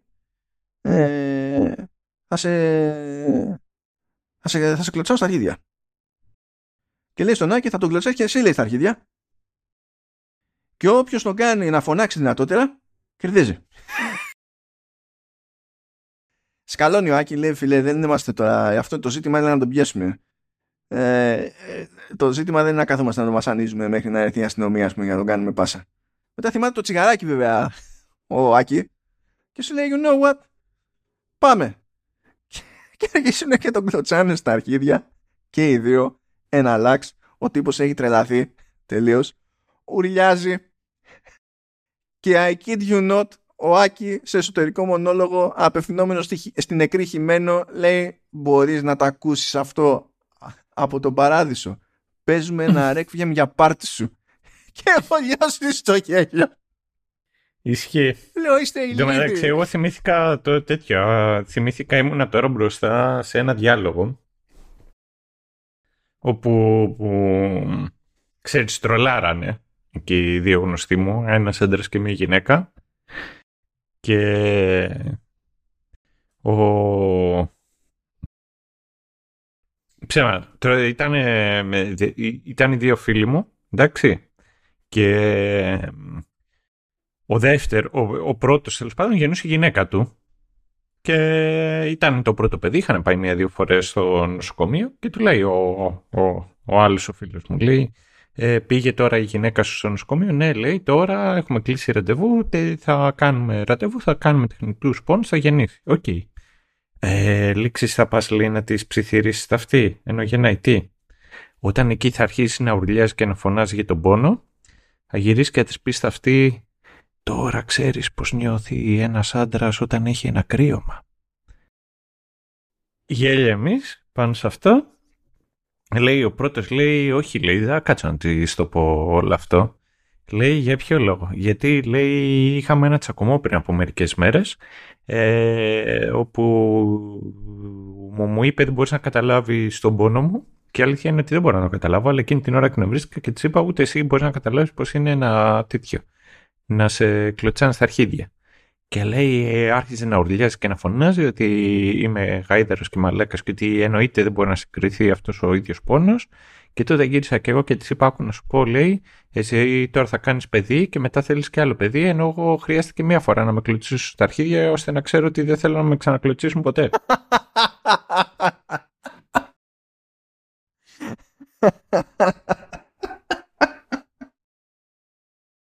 Εντάξει, αυτά, αυτά είναι παιδό. Εντάξει, αποδέχομαι. Αποδέχομαι τελείω. πάμε να το κλείσουμε στα γρήγορα όμως εδώ πέρα, γιατί να μοιράσουμε άλλες σκέψεις μετά. Ε, μαθαίνουμε στα γρήγορα λοιπόν ότι το όλο πλάνο ήταν σχέδιο του Σαββατάρη, ε, ότι προηγουμένως ήταν και αυτή η Devil Hunter αλλά στον ιδιωτικό τομέα. Δεν ξέρουμε βέβαια για ποιο λόγο μπήκε σε όλη αυτή τη διαδικασία. Επίσης, πλέον έχουμε μαζέψει αρκετή σάρκα από Gun Devil ώστε να μας δείχνει προς κάποια γενική κατεύθυνση και η φάση κλείνει με τον Denji να κοιμάται, να βλέπει ένα όνειρο. Υποτίθεται ότι ε, βλέπει τον εαυτό του πιο νεαρό ακόμη λίγο και φτάνει πάντα σε μια πόρτα που από πίσω μάλλον είναι υποτσίτα και θέλει να ανοίξει την πόρτα, αλλά η ίδια του λέει ότι δεν πρέπει ποτέ να ανοίξει αυτή την πόρτα και δεν ξέρουμε τι σημαίνει, δεν ξέρουμε που θα πάει, δεν ξέρουμε αν θα συνεχιστεί με τον ένα με τον άλλο τρόπο, τουλάχιστον η παραγωγή άνιμε και πάει κλαίγοντας και κάπως έτσι μας παρατάει η φάση. Αν είχε κόψει εκεί που έλεγε ε, τα ακούς αυτά στο τέτοιο παίζουμε ένα ρέκιο για σένα και είναι τα ρουλιαχτά του άλλου από, το, από τις κλωτσιές στα αρχίδια θα, θα, ήταν, θα εκτιμούσα περισσότερο το κλείσιμο. Ναι. Ε, αλλά τέλος πάντων το τράβηξαν λίγο πιο εξτραδάκι. Εν τω μεταξύ, αυτό με την πόρτα. Δε, δεν έχω διαβάσει το μάνγκα, ok. Okay. Αλλά φαντάζομαι για αυτούς που έχουν δει το μάνγκα θα, θα σημαίνει κάτι. Ναι, και εγώ φαντάζομαι ότι ναι. Ότι, εγώ υποθέτω ότι μένουν σε κάποια απόσταση παρά το, ότι, το πώς έχουν συνδυαστεί και ότι δεν πρέπει να, ξεπερα... να μικρύνει αυτή η απόσταση γιατί τότε μπορεί να ξεφύγει αυτός, δεν ξέρω ας πούμε. Δεν... Unsure, unsure. Δεν ξέρω κι εγώ. Ναι, γι' αυτό το λόγο ακριβώς ε, γενικότερα εγώ είμαι κατά αυτό των είδων το, ξέρεις, του wing-wing. Το ότι θέλεις να, να τσιτώσεις λιγάκι, να πεις το τι μπορεί να γίνει στη συνέχεια και το, το θεωρώ γενικότερα λάθος, ξέρεις, να απευθύνεσαι μονάχα σε ένα μέρος του κοινού. Εκτός αν έχεις, αποδει... ε, αν έχεις όντως αποδεχτεί ότι αυτό βρε παιδί μου είναι όντως το κοινό μου. Δεν παίζει κάτι άλλο. Είναι και εγώ διάφωνο τώρα σε αυτό γιατί άσχετα με το αν ξέρεις γενικά η πρακτική ε, είναι στραβή ή όχι εδώ πιστεύω ότι δεν προσφέρει τίποτα πέρα από αυτό το, το εξτραδάκι μπορεί κάποιος να ξέρει ξέμπαρκα. Διότι νομίζω ότι φτάνει το ότι παραμένει το μυστήριο περί Gun Devil που είναι ε, ένας, ε, ένας δαίμονας που αναφέρεται συνεχώς αλλά δεν προβάλλεται ποτέ. Ε, έχουν χτίσει το ότι έχει φοβερή δύναμη έχουν κάνει τώρα μια πρόοδο που τους επιτρέπει να έχουν μια ελπίδα να τον βρουν. ε, και δεν έχουν και ιδέα για ποιο λόγο έκανε κονέ μαζί του η Σαββατάρη κτλ. Παραμένει μυστήριο. Δεν χρειάζεται αυτό το έξτρα για να πεις ότι έχουμε τυράκι για το μετά. Ναι. Εκτός άμα το... Πώς να σου πω. Εκτός αν στο story είναι πολύ πιο μετά. Δεν ξέρω. Και ξέρεις, θέλει να σου δώσει ε, το τι θα γίνει αργότερα. Δεν ξέρω κι εγώ. Ε, πάντως κάτι που ε, αυτό τώρα είναι τρίβια ξέμπαρκο που εκείνη τώρα ανάλογα σε τι φάση είστε και τι έχετε δει ο καθένας κτλ. Ε, η, η βλάβη σε αυτή την παραγωγή παίζει και στα movie references διότι υπάρχουν διάφορες λήψεις, σκηνούλες κτλ που είναι παραπομπές και αναφορές σε, ε, σε άλλες ας το πούμε καμένες ταινίες με, από το δυτικό κινηματογράφο. Εγώ αυτό το οποίο διάβασα ήταν ότι έχει references και από αρκετά άνιμε. Ε, καλά, αυτό είναι προβλεπέ. Εντάξει. Αλλά μου έκανε, μου έκανε εντύπωση για το δυτικό κινηματογράφο. Γιατί βλέπω εδώ, δηλαδή, Pulp Fiction, Attack of the Killer Tomatoes, The Texas Chainsaw Massacre, που εντάξει, Chainsaw, Chainsaw, The Big Lebowski, ξέρω εγώ, και τέτοια. Είναι ότι έχει και τέτοια. Δεν έχει πάει μόνο για τα κοντινά, δηλαδή, αυτό θέλω να πω. Ναι, ναι. Um, τώρα, ε, είσαι έτοιμος να νερδιάσω λίγο περί Devil και τέτοια; Ναι, ναι, παρακαλώ. Λοιπόν, τώρα αυτό το είδαμε με αγγλικό υπότιτλο. Αυτό υπάρχει στην Ελλάδα, στο Crunchyroll βασικά. Γιατί το Crunchyroll έχει κανονικά λειτουργεί στην Ελλάδα. Ναι, το οποίο είναι η εφαρμογή, ειδικά στο κινητό, είναι μεγάλος πονοκέφαλος. Και είναι σαν να προσπαθείς να δεις τώρα, πώς να σου πω... Ε, μου, μου θύμισε τις εποχές ε, επί Σιρινάκη που προσπαθούσε να βρει τα, τις ταινίες της ε, Τζούλιας. Από, ότι, από το τι spam τρως από διαφημίσεις και δεν ξέρεις στο τέλος ότι θα δεις. Έτσι είναι το Crunchyroll. Πραγματικά ναι, είναι, είναι ασιατικό ε, UX. Άστο. άστο. Μην δεν το ανοίγουμε αυτό. Το, αυτό το, γιατί δεν, ε, δεν πέρασε καλά. Δεν το πιάνουμε αυτό το κάνω works. worms βασικά, τι works. Ε, για την ιστορία, έτσι, για κάποιον που δεν το έχει πάρει χαμπάρι, να πούμε ότι το Crunchyroll ανήκει στη Sony. Μάλιστα. Μεταξύ άλλων. Ναι, δεν, δεν ξέρω τι άλλο να πω. Α, λοιπόν, το είδαμε με αγγλικό υπότιτλο και γενικά κάθε φορά που ήθελαν να πούνε και για Devil ότι είναι ο τάδε Devil και για Find ε, λέγανε άκουμα ε, και άκουμα ναι, ε, ε, στα, στα Ιαπωνικά προφανώς και δεν είναι ο διάβολος διότι στην Ιαπωνική παράδοση ο διάβολος δεν φοριέται πολύ είναι... Ναι, νομίζω ότι δεν υπάρχει τι, σαν κάτι σαν που να είναι κακό, ξέρω εγώ, πνεύμα κτλ. Ε, ναι. ναι όχι σαν concept, ναι, αλλά όχι, ρε παιδί μου, έτσι όπως το έχουμε εμείς που είναι, που είναι η κεφαλή ενός πράγματος και τα λοιπά και υπάρχει ολόκληρη μυθολογία από πίσω για την πάρτη του και όλο το υπόλοιπο κακό συνδέεται με την πάρτη του, δεν είναι, δηλαδή δεν είναι ακριβώς έτσι. Ε, τώρα τι γίνεται, το, το, το akuma τεχνικώς είναι, έτσι όπως το αντιλαμβάνομαι δηλαδή εγώ, είναι πιο κοντά στο, στο δαίμονα και το δαιμόνιο κτλ. Βέβαια, για να είμαι δίκαιος, ε, υποτίθεται ότι ετυμολογικά και ο όρος ε, δαίμον ε, συνδέεται με το, με το, με το concept της διαίρεσης που είναι και το concept πίσω από, τη, από, από την έννοια του διαβόλου που διαβάλλει ξέρεις, και, ναι αυτός ο διαβάλλει και τα λοιπά συνδέονται αυτά τα πράγματα αλλά ε, γενικά η, η πρωτότυπη εκδοχή του η πρωτότυπη έννοια του όρου δεν είχε να κάνει καν με κάτι που ήταν κακό. Ε, δαιμόνιο ήταν οτιδήποτε μπορεί να είναι κάποιο είδους πνεύμα, ξέρω εγώ, που μπορεί να επηρεάσει το, με κάποιο τρόπο τον κόσμο. Να κάνει κάτι συγκεκριμένο. Και υποτίθεται ότι μυθολογικά υπάρχουν διαφορετικά δαιμόνια για διαφορετικές δουλειές που έχουν συγκεκριμένα πράγματα και τα κάνουν συγκεκριμένα πράγματα και, και πάει λέγοντας.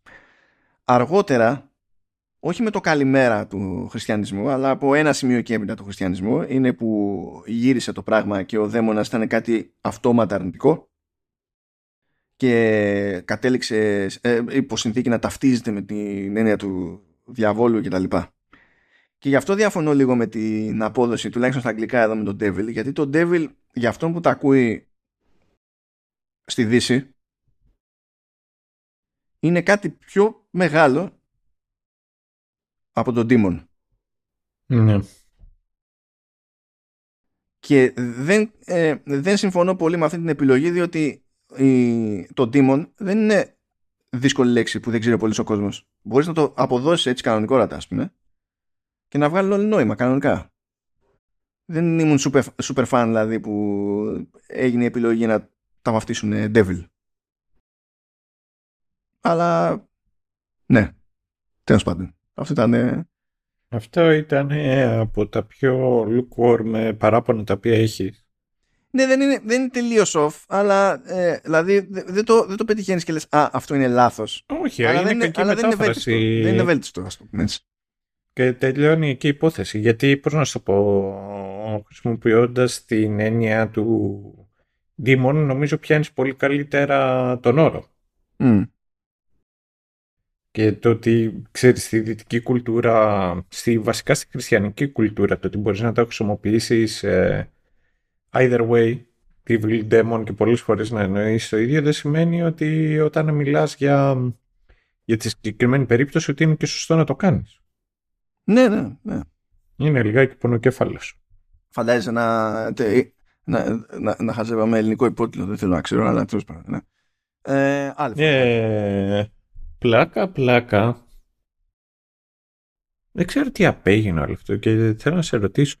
Σε κάποια φάση έπαιρνα τα DVD που ήταν, είχε βγάλει κάποια στιγμή η Νταγκοστίνη DVD του Dragon Ball.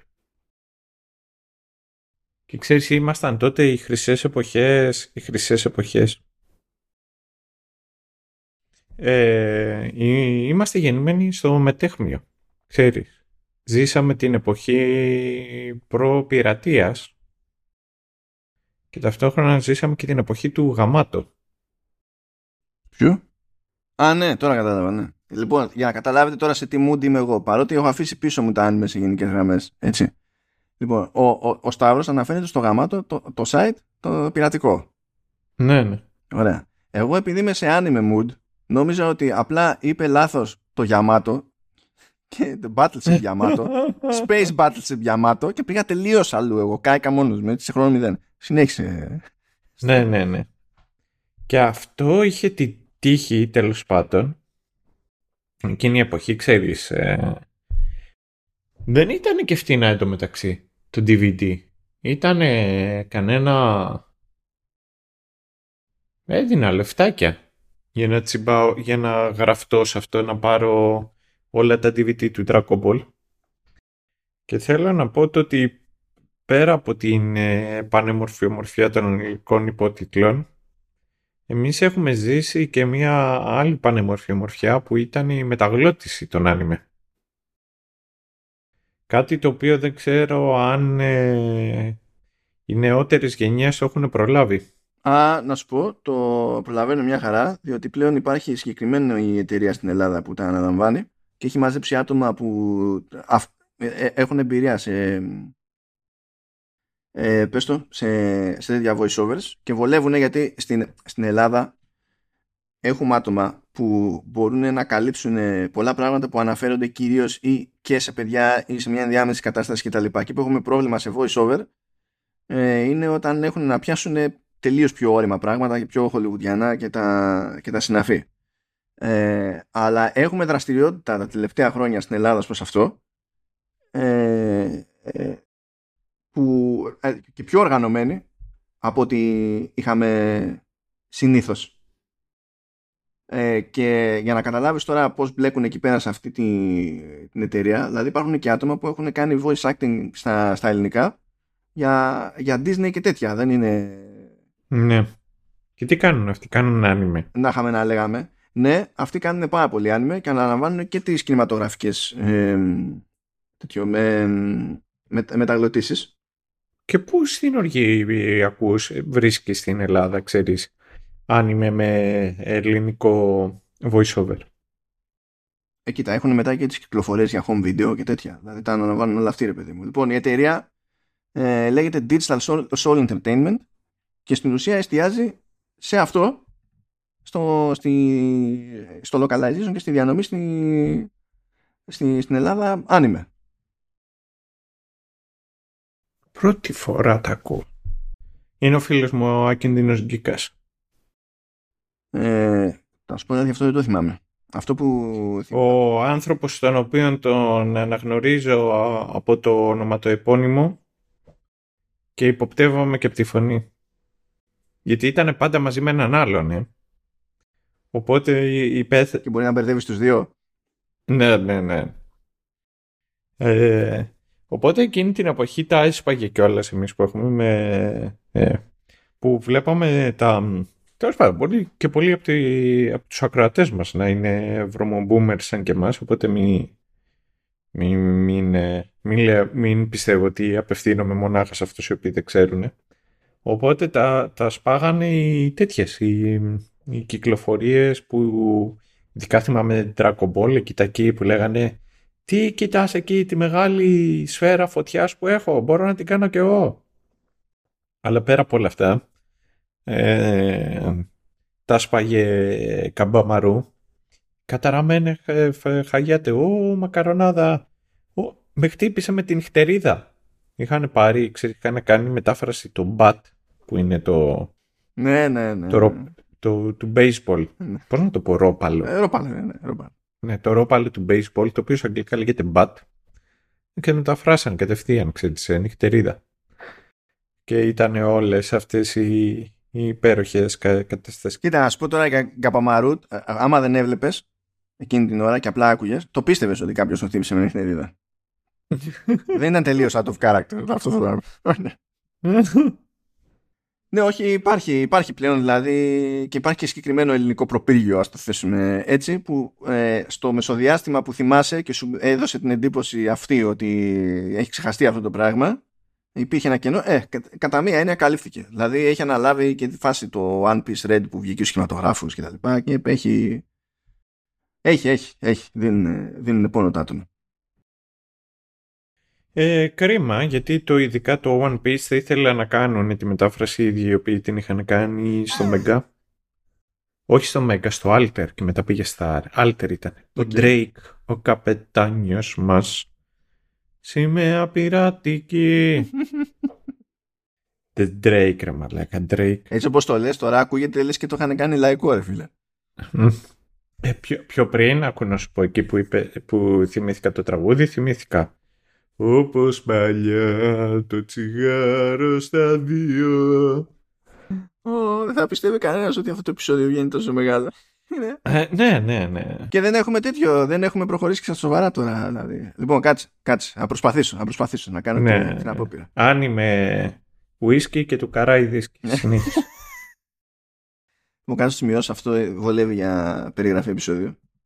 Το, το έχω πει πολλές φορές τώρα τελευταία. Το είπα στη δουλειά. Python, Whisky και του Καράιδη και νομίζω έχω αρχίσει και επαναλαμβάνομαι. Δεν πειράζει άμα. If it works, it works. Το έχουμε. Λοιπόν, ε, για να βάλουμε τα πράγματα κάπως, να επιστρέψουμε μια θεωρητική ροή. Ε, επειδή είπες ότι σ' άρεσαν περισσότερο πιο παράπλευροι χαρακτήρες. Ποιοι, ε, ποιοι σου άρεσαν και ε, είναι, είναι τέτοιο, είναι άκη και χειμένο είπα.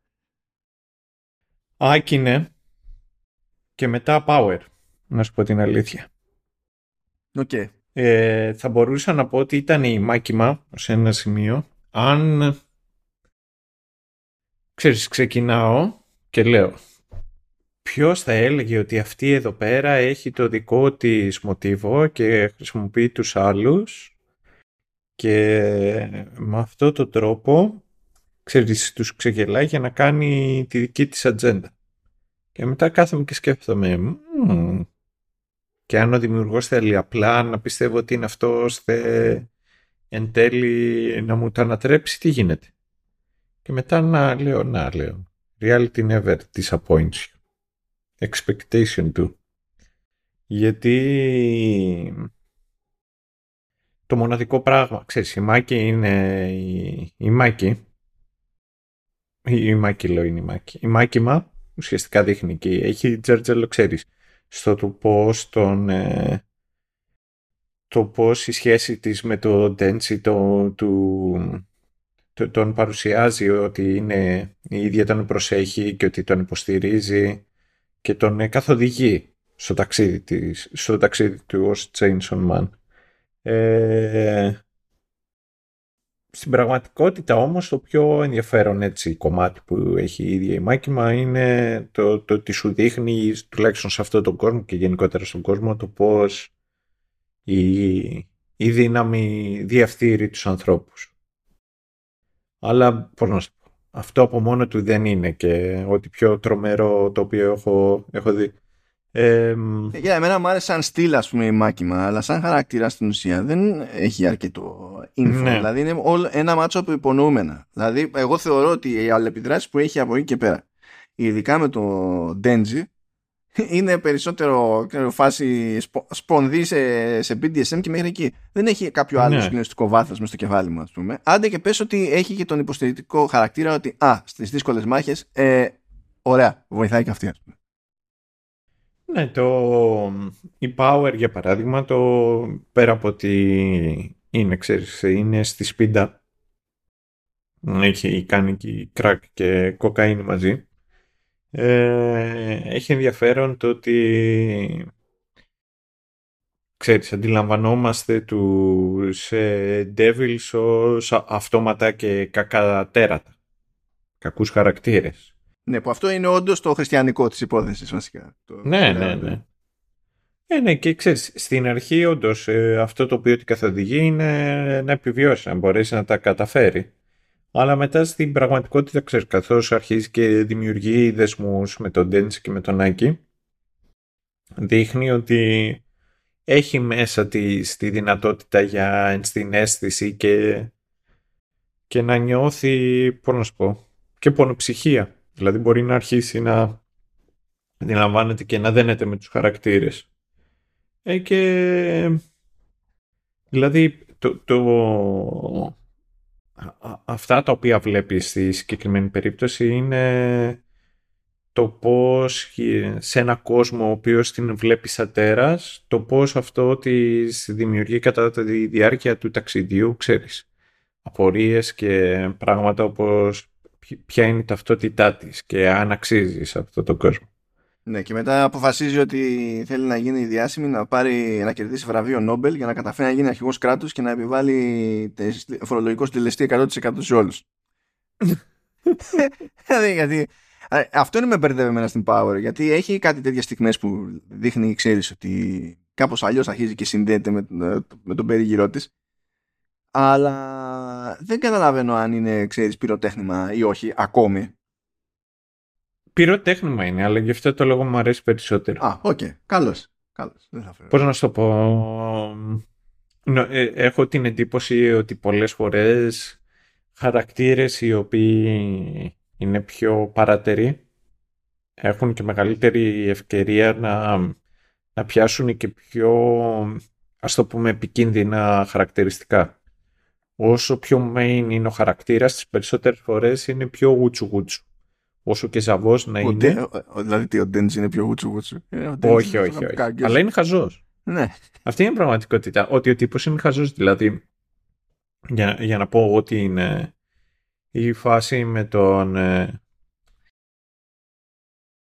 ο Ντέντζι απλά βλέπει τα προφανή και κάνει και αρχίζει και συνειδητοποιεί την πολυπλοκότητα του κόσμου και αυτών των οποίων τον κατοικούν επειδή είναι ηλίθιος. Δηλαδή είναι έφηβος και η αντίληψη του που έχει για τον κόσμο είναι σαν να είναι παιδί το οποίο μεγάλωσε μέσα σε, τι να σου πω, σε μια σπηλιά. Ε, αυτό το οποίο έχει το περισσότερο, ξέρεις, ενδιαφέρον με τον ε, είναι το πώς πολλές φορές κατά τη διάρκεια εκεί τον, ε, των πιο χαλαρών εκεί στιγμών που αρχίζει και κάνει πιο φιλοσοφικές ερωτήσεις τις οποίες απλά τις ακουμπάει η σειρά και μεταφεύγει. Εμείς είμαστε αρκετά ζαβοί ώστε να τσιμπάμε πάνω σε αυτό και να πούμε πω μα τι βάθος. Ε, αυτό είναι το ζήτημα δεν είναι ότι εκείνη την ώρα έχει βάθος. Το ζήτημα είναι ότι πιάνει κάτι που όντως συμβαίνει εκεί γύρω ναι. ε, και το βάζει σε τελείως άλλη βάση και επειδή είναι τόσο κόντρα με το υπόλοιπο κλίμα σε αναγκάζει πιο, σε φαίνει πιο εύκολα ξαφνικά να το, να το σκεφτείς εσύ και να το συνεχίσεις από εκεί και πέρα. Είναι με την ίδια λογική που λέμε από τρελό και από μικρό. Κάποιος είπε στην Ιαπωνία ότι ε, γιατί ε, ε, και αν τα συνδυάσουμε αυτά τα δύο το μικρό είναι και τρελό αυτό όλα μαζί ε, που όταν θα σου πει κάποια εξυπνάδα που θα είναι super duper profound και ε, αναπάντεχη ένα παιδάκι δεν θα πεις στο παιδάκι που από τη φοβερός χαρακτήρας που είναι το παιδάκι εκείνη τώρα που σου είπε ένα τέτοιο αλλά θα σκαλώσεις εσύ δεν είναι, δεν είναι φάουλ. Αλλά δεν είναι βάθος όπως λες. Ναι ισχύει. Εκεί και μετά κατά τα άλλα αυτό είναι δηλαδή με το Denji. Ε, και μετά η πραγματικότητα είναι τα motivation τα οποία έχει. Είναι, είναι τόσο basic που ξέρεις από τη μία η απλότητά του δεν θα πω ότι έχει μια ιδιαίτερη ομορφιά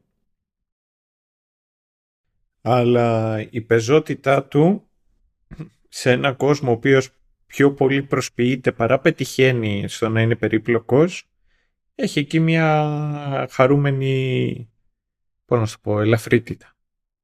Έχει, έχει, εδώ πέρα, ωραία, εδώ πέρα έχει ζουμί, αλλά νομίζω ότι θα είναι κρίμα να το πιάσουμε αυτό το ζουμί, έχοντας σε κρεμότητα τον Άκη, γιατί είπες ότι σου κάτσε και Ναι, ναι, ναι.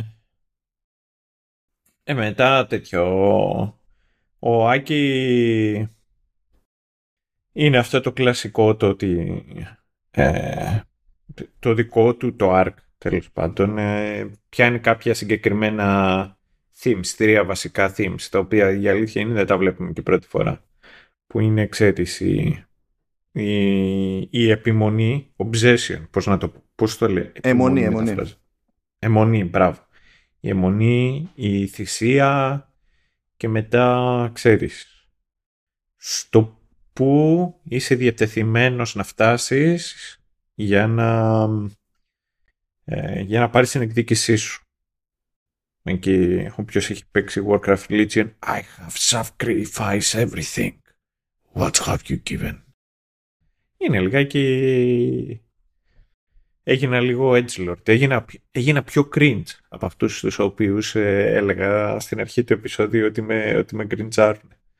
Ε, και ξέρεις, αυτή η αναζήτηση του Άκη που έχει για την εκδίκηση ε, πολλές φορές θα φτάνουν να, να, να είναι πιο, σε πιο ηθικά διλήμματα το τι πρέπει να κάνει και το τι δεν πρέπει να κάνει ε, και έχει τέλος πάντων ενδιαφέρον το πώς η αντίληψη η οποία έχει για τους Devil και τους Devil Hunters αλλάζει καθώς ξέρεις, αρχίζει και μαθαίνει ποια είναι η δύναμη να... της συγχώρεσης και... και της λύτρωσης, να το πω έτσι. Ε... Και γενικότερα, ξέρεις, είναι αυτό το story arc είναι κάτι το οποίο το έχουμε δει πάρα πολλές φορές. Και η αλήθεια είναι ότι το έχουμε δει πάρα πολλές φορές και να γίνεται και ψηλό άσχημα. Δηλαδή είναι πολύ λίγες φορές το οποίο το βλέπεις και έχει πραγματικά νόημα. Αλλά ξέρεις, εμένα, πάντα με, μου αρέσει και γιατί θέλω να δω κάπου που να το πετυχαίνουν καλά-καλά. Αυτό το η εξερεύνηση τη, του μίσους και τι, το, το πόσο καταστροφικό είναι το, το μίσος και ταυτόχρονα το πώς μπορεί κάποιος, ξέρεις, ε, να βρει νόημα πάλι στη ζωή του. Ε, γι αυτό, εγώ έχω την εντύπωση, για μέσα στο κεφάλι μου, για μένα Άκη και Χιμένο είναι ένας χάκυρας. Ναι. Και δηλαδή μέχρι και, πώς να σου πω, μέχρι και, και αισθητικά είναι λες και αυτό θέλω να καταλάβω γιατί έχουν παρόμοιο look, ίδιο χρώμα μαλλιού τέτοια ας πούμε υποτίθεται ότι και οι δύο είναι σχετικά έμπειροι σε αυτό το, το άθλημα, ο καθένας είναι εκεί για τους λόγους τους κτλ. Αλλά για να καταλάβει τέλος πάντων τι κόστος είχε η αιμονία αυτή ο Άκη έπρεπε να χάσει τη χειμένο. Και η χειμένο συνδυαστικά μου άρεσε από την πλευρά ότι δεν ήταν κανένα κοριτσάκι άβγαλε το άμπαλο και, και τα λοιπά. Αλλά όταν ε, έκανε το βήμα να δεθεί με κάποιον άλλον, στην προκειμένη περίπτωση με, το, με τον Άκη, έβγαλε και εκείνη ε, ε, το, το ευάλωτό της που το προτιμώ αυτό να το βλέπω σε χαρακτήρες, ανθρώπους και τα λοιπά για να τους πάρω σοβαρά διότι το ένα χωρίς το άλλο είναι λίγο λίγη. Είναι... Ναι, ναι. Εντάξει, είναι, είναι, είναι να είχαμε να λέγαμε. Δηλαδή είναι σαν να, το ένα χωρίς το άλλο είναι σαν να θεωρούμε ότι ο πιο καλογραμμένος χαρακτήρας στην ιστορία της ανθρωπότητας είναι η Hello Kitty. Δεν γίνεται αυτό το, το πράγμα. Ε, οπότε τους πήρα ως κόμπο, πράγμα που με ανησυχεί λίγο βασικά, διότι ε, υποτίθεται ότι θα προχωρήσουμε αν προχωρήσουμε χωρίς την χειμένο. Βέβαια, ε, ή, ίσως και να παλεύεται από την άποψη ότι έχει πάρει το, τον πόνο τώρα από το χαμό της χειμένο, ο Άκη, και ξέρει, έχει και τη ματιότητα των πάντων στο πλαίσιο του ότι όπου να είναι πεθαίνω. Οπότε θες δεν θες, ε, ξέρουμε υποτίθεται ως ανθρωπότητα ότι η εγκύτητα του, του θανάτου αναπροσδιορίζει οτιδήποτε σχρομιδέν άμα, άμα λάχει. Οπότε ίσως να έχει λίγο ζημί εκεί πέρα. Θα συμφωνήσω στο ότι ο Ντέντζι είναι ένα χαζό πράγμα, ας πούμε. δεν, δεν, ξέρω αν αυτό θα αλλάξει προχωρώντας και καλά ότι θα δούμε κάποιο είδους ορίμανση της προκοπής στο, στο χαρακτήρα. Αλλά είναι ένα χαζό πράγμα. Αλλά ε, εκεί πέρα που ε, επειδή πολλές φορές λέει για τα κίνητρά του και ότι κανένας δεν τον παίρνει στα σοβαρά επειδή θεωρεί ότι τα κίνητρα που έχει είναι γελία. Ενώ ξέρω εγώ, ο Άκη έχει την εκδίκηση. Κάποιος άλλος θέλει όντως να προστατεύσει ξέρω εγώ, το, τον κόσμο, ε, τον απλό κόσμο από τους δαίμονες ε, ή τη χώρα ή ό,τι να είναι. Και είναι, είναι κάτι πιο συγκεκριμένο τέλος πάντων με συγκεκριμένη αιτία, συγκεκριμένη λογική, συγκεκριμένη επιδίωξη κτλ. Ε, ενώ εκείνος σου λέει άμα παίζει φάει ύπνος και σεξ δεν καταλαβαίνω. Δηλαδή. Είναι, είναι φάση τα basics. Τα basics. Ποιος, ναι, ναι, χωρί, ναι. Χωρίς αυτά μπορείς να είσαι ευτυχισμένος. Και, ε, εκεί είναι που θεωρώ ότι έχει ένα λίγο, λίγο ζουμί τώρα στο μεταξύ μας. Δεν θεωρώ ότι το εξερευνεί το άνιμε, αλλά να είχαμε να λέγαμε. Ε, διότι σκέψου τώρα, είσαι μια, είσαι μια φανταστική κοινωνία όπου οι δαίμονες δίνουν και παίρνουν και σκοτώνουν κόσμο. Και υποτίθεται ότι ο, ο φόβος του κόσμου τους στροφοδοτεί. Που έτσι κι αλλιώς ο φόβος του, κόσμου είναι εκείνος που ε, δημιούργησε και τη δαιμονική μυθολογία to begin with. Οπότε μπορούμε να καταλάβουμε αυτό το σχετισμό. Ε, έτσι κι αλλιώς ε, υπάρχει νοοτροπία ότι μερικές φορές κάποια απλά καθημερινά είναι από τα καλύτερα αλλά μπορεί να είναι τα γλυκύτερα λέμε. Υπό συνθήκη δεν ισχύει πάντα αυτό το πράγμα. Και ισχύει ταυτόχρονα και το ότι όλοι ξεκινάμε με τους απόλυτα βασικούς καημούς σε αυτή τη ζωή πριν αλλάξουμε επίπεδο. Δηλαδή πρέπει να τους μαζέψουμε. Είναι να, βασικά πρέπει να θυμηθούμε ε, δυστυχώς, δηλαδή πόσο πιο κλεισέ, πυραμίδα του Μάσλου κτλ. Ότι μόνο όταν εξασφαλίσουμε ένα επίπεδο αναγκών αρχίζουμε και τσιτωνόμαστε για το, επίπεδο, το επόμενο επίπεδο αναγκών. Αλλά σε κάθε ένα επίπεδο που είμαστε, όσο απλές ή σύνθετες είναι οι επόμενες ανάγκες που θέλουμε να καλύψουμε, ε, τις παίρνουμε απολύτως στα σοβαρά. Απλά ο Ντέντζι έχει βρει ένα επίπεδο που είναι κάτω από το χαμηλότερο επίπεδο σε πυραμίδα του Μάσλο.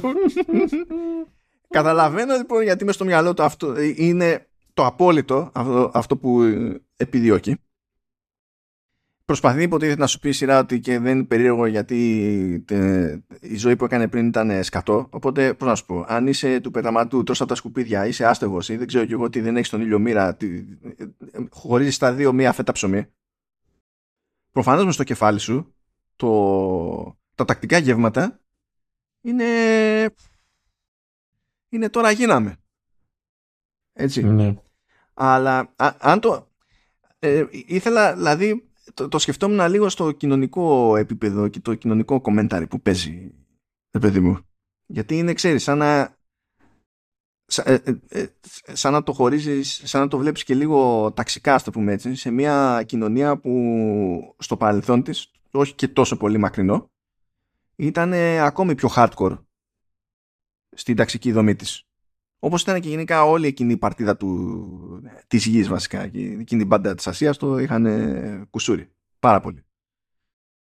Ε, και αυτή η ανακύκλωση της μοίρας τέλος πάντων και το πώς ξεφεύγεις από τη μία για να πας στην άλλη κτλ. Και, και όταν αυτό πήγε και κούμπωσε και με τον διαχωρισμό που κάνει γίνεται τέλος πάντων στον κόσμο του παιχνιδιού που και καλά οι μεγάλες απειλές αντιμετωπίζονται από το κράτος και τον ιδιώτη τον έχουμε για τα πιο ψηλά για να μην ασχολούμαστε με τις βλακίες. Αλλά τελικά το κράτος είναι αυτό που ε, έχει σημασία το κοινωνικό σύνολο στην ουσία ας το πούμε έτσι. Εκείνο είναι που πρέπει να αναλάβει το βάρος.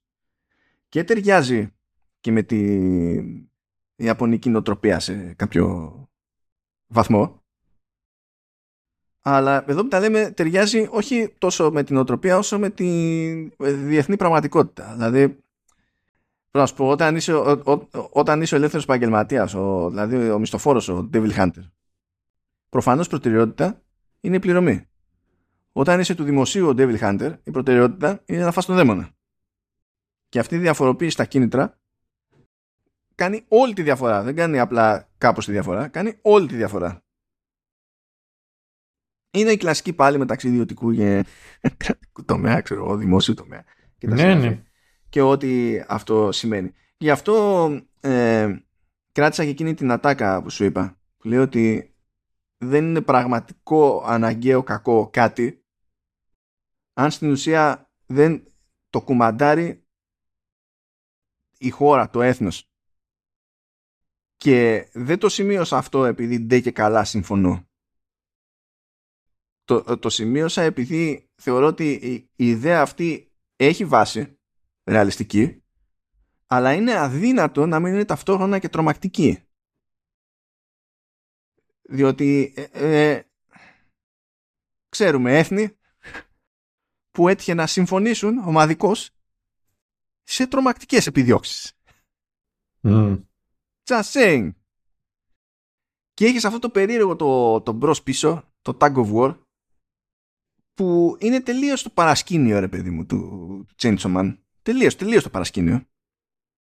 Και δεν ξέρω τι θα το κάνει. Όπως και αυτό το concept ακόμη ότι ε, σε αυτή την οργάνωση καταλήγουν και επιβιώνουν μετά από αυτή την επίθεση κυρίως όχι ακριβώς άνθρωποι. Και αυτοί αποτελούν την αιχμή του δόρατος. Και αυτοί αποκτούν περισσότερο έλεγχο του, του εαυτού τους και της όλης της φάσης με το κυνήγι του, του Gun Devil κτλ. Είναι αυτό ορολογιακή βόμβα ή δεν είναι ορολογιακή βόμβα; Ποιος ξέρει; Ποιος ξέρει; Και με τέτοια... Ναι, όχι, όχι, το καταλαβαίνω αυτό το με, με κάτι ναι. τέτοια είναι που σκάλωσα ε, και εκεί είναι που θυμήθηκα και την εκτίμησή μου στα άνιμε όχι οριζοντίως ή καθέτως, αλλά βλέπουμε πάρα πολλά πράγματα, σειρές ταινίες, ό,τι να είναι, που ούτε στο φόντο δεν ασχολούνται με τέτοια πράγματα. Ω, καλά αυτό είναι σίγουρα. Ούτε, ούτε στο φόντο. Και εδώ για κάποιο λόγο, με ένα concept που είναι κούκου, με ένα πρωταγωνιστή που είναι πραγματικά του γάμου ο Καραγκιόζης. δηλαδή τε, τελείως. Ό,τι να είναι. Με, με, με κομικό στοιχείο το οποίο έρχεται και συγκρούεται με τρελή βία και το κομικό στοιχείο αυτό βασίζεται πάντα ή σχεδόν πάντα στο σεξουαλικό της υπόθεσης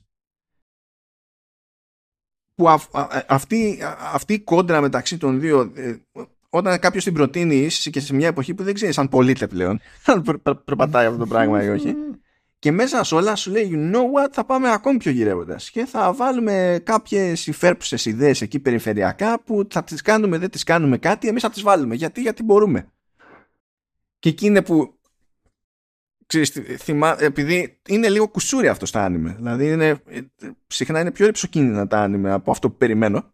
Όχι επειδή έχω μπροστά μου κινούμενο σχέδιο, αλλά επειδή βλέπουμε παιδιά σινεμά, βλέπουμε σειρές, βλέπουμε πράγματα, ξέρω εγώ. Δεν σου βγαίνει κάθε μέρα αυτό το στυλ βλάβης. Και το εκτίμησα. Παρότι είπαμε, συμφωνώ στο ότι ο Ντέντζι ως έχει δεν θεωρώ ότι είναι σοβαρός χαρακτήρας σοβαρός χαρακτήρας ναι. τέλος πάντων για, τη συνεισφορά του, όχι σοβαρός. Σοβαρός, δεν εννοώ αυτό. Ε, η, η, η μάκημα παραμένει σχεδόν καρικατούρα. Ε, ε, με το τελείωμα είχα θέμα. Είχα διάφορα. Ok. Okay, αλλά ταυτόχρονα δεν. Δεν μπορώ να πω ότι δεν εκτίμησα στην τελική και το σύνολο και την παράνοια αυτού που είδα. Γι' αυτό το περίεργο. Ναι, κατάλαβα τι θες να πεις. Ε, δεν ξέρω. Έχει να κάνει και σε τι φάση είμαστε. Δηλαδή, ε, εγώ με πιάνω το τελευταίο διάστημα να αναπολώ κάποια πράγματα. Και έχω αφήσει επίτηδες και κάποια πράγματα στη μέση. Ώστε να έχω ένα αποκούμπι ότι κάπου, κάπου βρίσκεται κάτι το οποίο θέλω να δω. Και νιώθω ότι ενώ έχουν αυξηθεί η πρόσβαση στις σειρές, ίσως να έχει μειωθεί και αυτό το οποίο μπορώ να δω. Δηλαδή ψάχνω ε, ε, με το Μάνο το τελευταίο διάστημα και όλες, ξέρεις, δεν βγαίνει κάτι για το οποίο έχουμε υποχρέωση να κάνουμε και ψάχνουμε και όλες και το τι θα δούμε και είμαστε και σε μια εποχή που τώρα δεν ξέρω. Σχεδόν πάντα ήταν ψηλό νεκρή εποχή. Αλλά τώρα βγαίνανε και ψηλό καμενίλες. Δηλαδή πράγματα τα οποία δεν τα περίμενες. Θυμάμαι είχε βγει ψηλό καλοκαίρι Φερπίν το Legion, το οποίο εμένα μου είχε κάνει μεγάλη εντύπωση. Ναι, το Legion τώρα είναι, είναι θαύμα. Το, το Legion είναι θαύμα που περπάτησε όσο περπάτησε. Ναι. Είναι, είναι πέρα για πέρα θαύμα. Δηλαδή πραγματικά πιστεύω ότι ένας λόγος που μπήκε στη διαδικασία κάποιος και έδωσε λεφτά στον Χόλι για να φτιάξει αυτό το πράγμα ήταν επειδή τότε η Fox ήταν ξέχωρη ακόμη και έπρεπε να κάνει κάποια πράγματα ώστε να μπορεί να συντηρεί τη μονομερός, να ανανεώνει μονομερός τη ιδιοκτησία της στα δικαιώματα των X-Men. και απλά ενώ πάθαμε σε αυτό το πλαίσιο πράγματα τύπου Fantastic Four, έτυχε να πάθουμε και κάτι τύπου Legion, το οποίο ήταν αντιγιά η σειρά αυτή. Δηλαδή, mm. τελείως αντιγιά. Με την καλή έννοια δηλαδή. Και η αλήθεια είναι ότι ξέρεις, αν, αν πάμε προς τα πίσω, αν πιάσουμε ξέρω εγώ το, το 23 από όλα αυτά τα οποία έχουμε κάνει, ε, αν εξαιρέσουμε το The Last of Us για άλλους λόγους, οι οποίοι ξεφεύγουν Σον και της σειράς, νιώθω ότι δεν έχουμε πιάσει σειρά-σειρά η οποία να έχει να δίνει πόρνο, να έχει τζέρτζελο, να έχει ζουμί. Τι πες για το μαέστρο;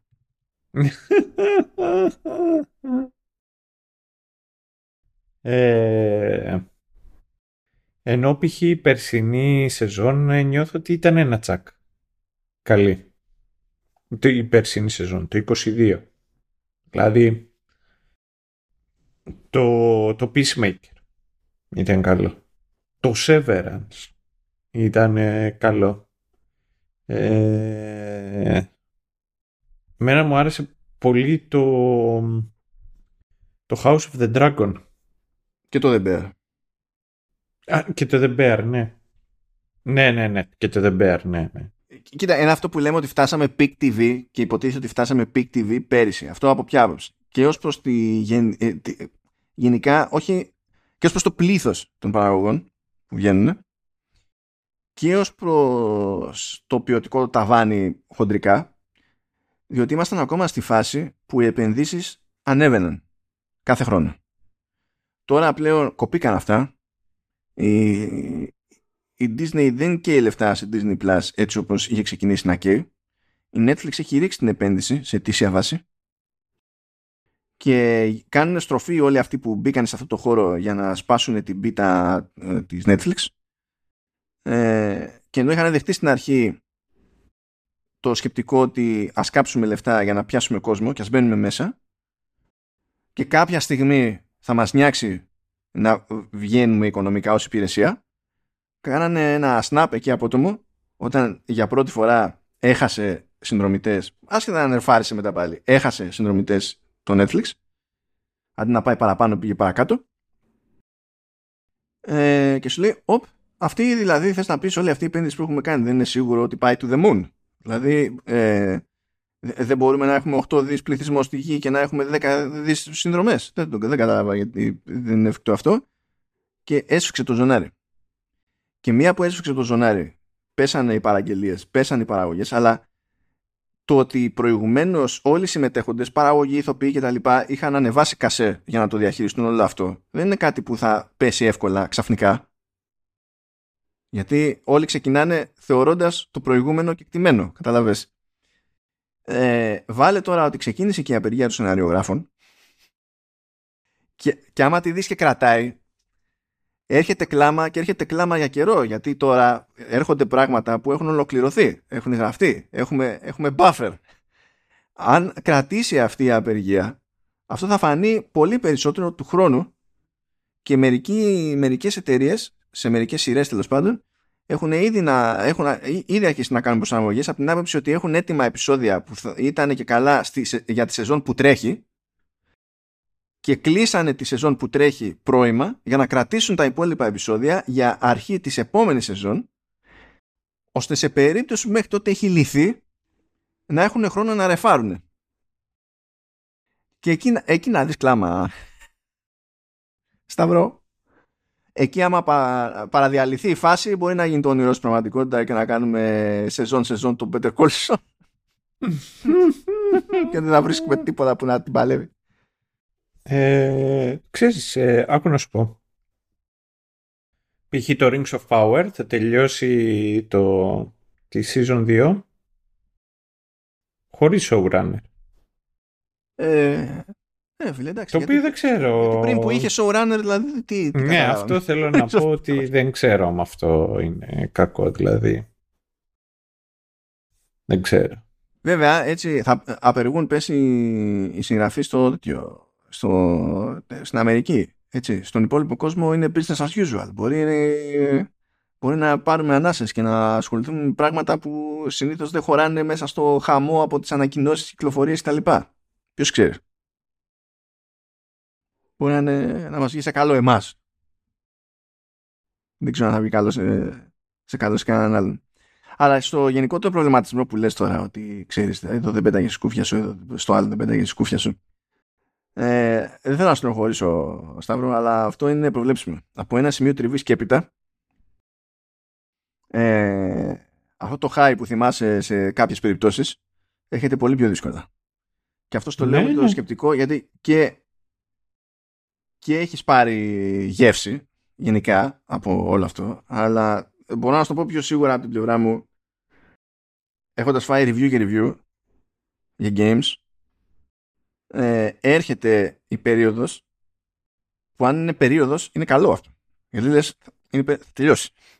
Έχει περίοδος που παίζεις επειδή είναι στο πρόγραμμα να παίξεις που αυτό που μόνο του είναι λίγο πρόβλημα αλλά ε, παίζεις κάτι καλό το αναγνωρίζεις ότι είναι καλό σου αρέσει αλλά δεν το ευχαριστιέσαι έτσι όπως παλιότερα ευχαριστιώσουν κάτι καλό όχι, εντάξει, κοίταξε να δεις. Αυτό είναι νομίζω ο ορισμός του burnout. Αυτό είναι ο ορισμός για πολλά πράγματα βασικά. Διότι και να μην έχεις καρακάει, να σου πω κάποια πράγματα κάνουν, κάνουν κύκλους. Ε, δηλαδή, ε, σε κάποια χρόνια της ζωής σου όλα είναι καινούρια. Όλα κάνουν εντύπωση. Ναι, ναι. Μετά αρχίζουν και κάνουν κύκλους. Έτυχε να το συζητάω αυτό ένα φεγγάρι με, ένα, με έναν άλλο φίλο που μια ζωή τον θυμάμαι από μικρή ας πούμε ε, ε, κορόδευε το, τον πατέρα του που γούσταρε μόνο παλιό κινηματογράφο και βλέπει όλο ξέρω εγώ ταινίες από 70 και 60 και τέτοια και τώρα έφαγε ήττα γιατί πιάνει τον εαυτό του ε, να, ε, να επιστρέφει στον κινηματογράφο του 90 που είναι ξέρεις το αντίστοιχο έπαθε το αντίστοιχο και μου λέει εγώ που κορόδευα ας πούμε και έφαγε αυτό το πράγμα γιατί, γιατί στο μοτίβο που ξέρω το έχω φάει τόσο που δεν μου λέει. Δηλαδή είναι δύσκολο να, να εκπλαγώ για, για κάτι, να μου κάνει όντως εντύπωση, βράδερφε. Και τον θυμάμαι γιατί και αυτός έχει κατά περιόδους δικαίως κατά με σκαλώματα με συγκεκριμένους ε, σκηνοθέτες που είναι δύσκολο, δηλαδή είναι στη χάση και στη φέξη, δεν τους πετυχαίνεις. και ε, μπαίνεις σε ένα τρυπάκι του στυλ ότι απλά πείτε μου πότε βγάζει η επόμενη δουλειά αυτός ο σκηνοθέτης και είμαι έτοιμος. Είμαι έτοιμος. Αλλά δεν βρίσκεις πολλούς τέτοιους είναι, δεν μπορούν συστηματικά να σε, να σε ζωρίσουν και να πετύχουν. Τέλος πάντων, είναι ολόκληρη ιστορία αυτή. Είναι, Όχι, είναι, είναι comfort, είναι, είναι πολλά πολλά. Καλώς ήρθες στους γεροντικούς προβληματισμούς. Είσαι και εσύ πλέον ένας από εμάς. Χωρίς να το θέλεις, ναι, ποτέ δεν το θέλει. Αλλά συμβαίνει. Ε, έχω σε ένα χρόνο 35 τα ρίζω και Σε ένα χρόνο; Ναι. Δεν ξέρω, είχα την εντύπωση ότι είχαμε μεγαλύτερη διαφορά. Τι συνέβη, τι συνέβη. Ποιος έκλεψε το μέτρημα. Όχι, ρε, το 89 είμαι. Για κάποιο λόγο πάντα σε έχω για πιο μικρό ακόμη. Δεν ξέρω. Ε... Ευχαριστώ λένε σε αυτές τις περιπτώσεις, αλλά τέλος πάντων. Α, δεν ξέρω. Ε, ο... Σε παρακαλώ τώρα. ο τέτοιος, ο, ο Ηλίας δηλαδή. Του, ε... Ο Ηλίας τι να πει. Ο Ηλίας ψάχνει να κάνει contract με κάποιο δαίμονα. Φαντάζομαι με τον Future Devil. The Future Rules. Αυτό. Λοιπόν, επειδή έτσι όπως πάει η φάση θα ψάχνουν δαίμονες και αυτοί που μας ακούνε και δεν νομίζω, δηλαδή, ναι, ε, αυτό, κάτσα να το σιγουρέψω τουλάχιστον αυτό για να καταλάβω και εγώ την κλίμακα της αποτυχίας. Ε, πηγαίνουμε εδώ, εντάξει, δεν, το, δεν κλείνουμε τρίωρο στο συγκεκριμένο επεισόδιο αλλά είμαστε, ε, ε, ε, είμαστε κοντά. Για την ιστορία, έτσι, ε, θέλω να δω τι άλλο είναι σε, σε παρόμοια διάρκεια. Σε παρόμοια διάρκεια, λίγο μικρότερο, πολύ, μικρό, πολύ λίγο μικρότερο, ήταν το μαέστρο. Δεν με διευκολύνει αυτός στη θεωρία που είχαμε στο κεφάλι μου. έχω, έχω να το πω και αυτό. Διότι, κάτσα να δεις τώρα. Παρόμοια φάση Πάλι, α, ναι, παρόμοια φάση House of the Dragon. Και εντάξει, στο, στο The Rings of Power είχαμε καταφέρει και ήμασταν πάνω από τρία ώρα. Αλλά εκεί νομίζω ότι ήταν από, το σοκ. Ήτανε. Εκεί ήταν από την οργή. Ναι. Τέλος πάντων, ναι, δεν ξέρω πώς το καταφέραμε αυτό ακριβώς με το Chainsaw Man, αλλά συνέβη. It is what it is. Ε, και ελπίζω να μην χρειαστεί ποτέ κανένας να να παίξει για σας κάποιο ανάλογο Requiem για αυτό που βλέπουμε στο κλείσιμο. Σας ευχαριστούμε που ακούτε, ευχαριστούμε και τους νέους που σίγουρα και αυτοί έχουν πάθει σοκ αυτή τη στιγμή. Δεν, δεν ξέρανε τι να κάνουν κι αυτοί. Γιατί έχουμε, έχουν μαζευτεί, βλέπω στα νουμεράκια δηλαδή νέους ακροατές εδώ πέρα από εδώ και από εκεί και ποιος ξέρει. Ε, ευχαριστούμε άπαντες. Ναι, να είστε καλά, καλή συνέχεια και τα λέμε. Τα λέμε σε δύο εβδομάδες, θα έχουμε κάτι άλλο πάλι. Για και χαρά.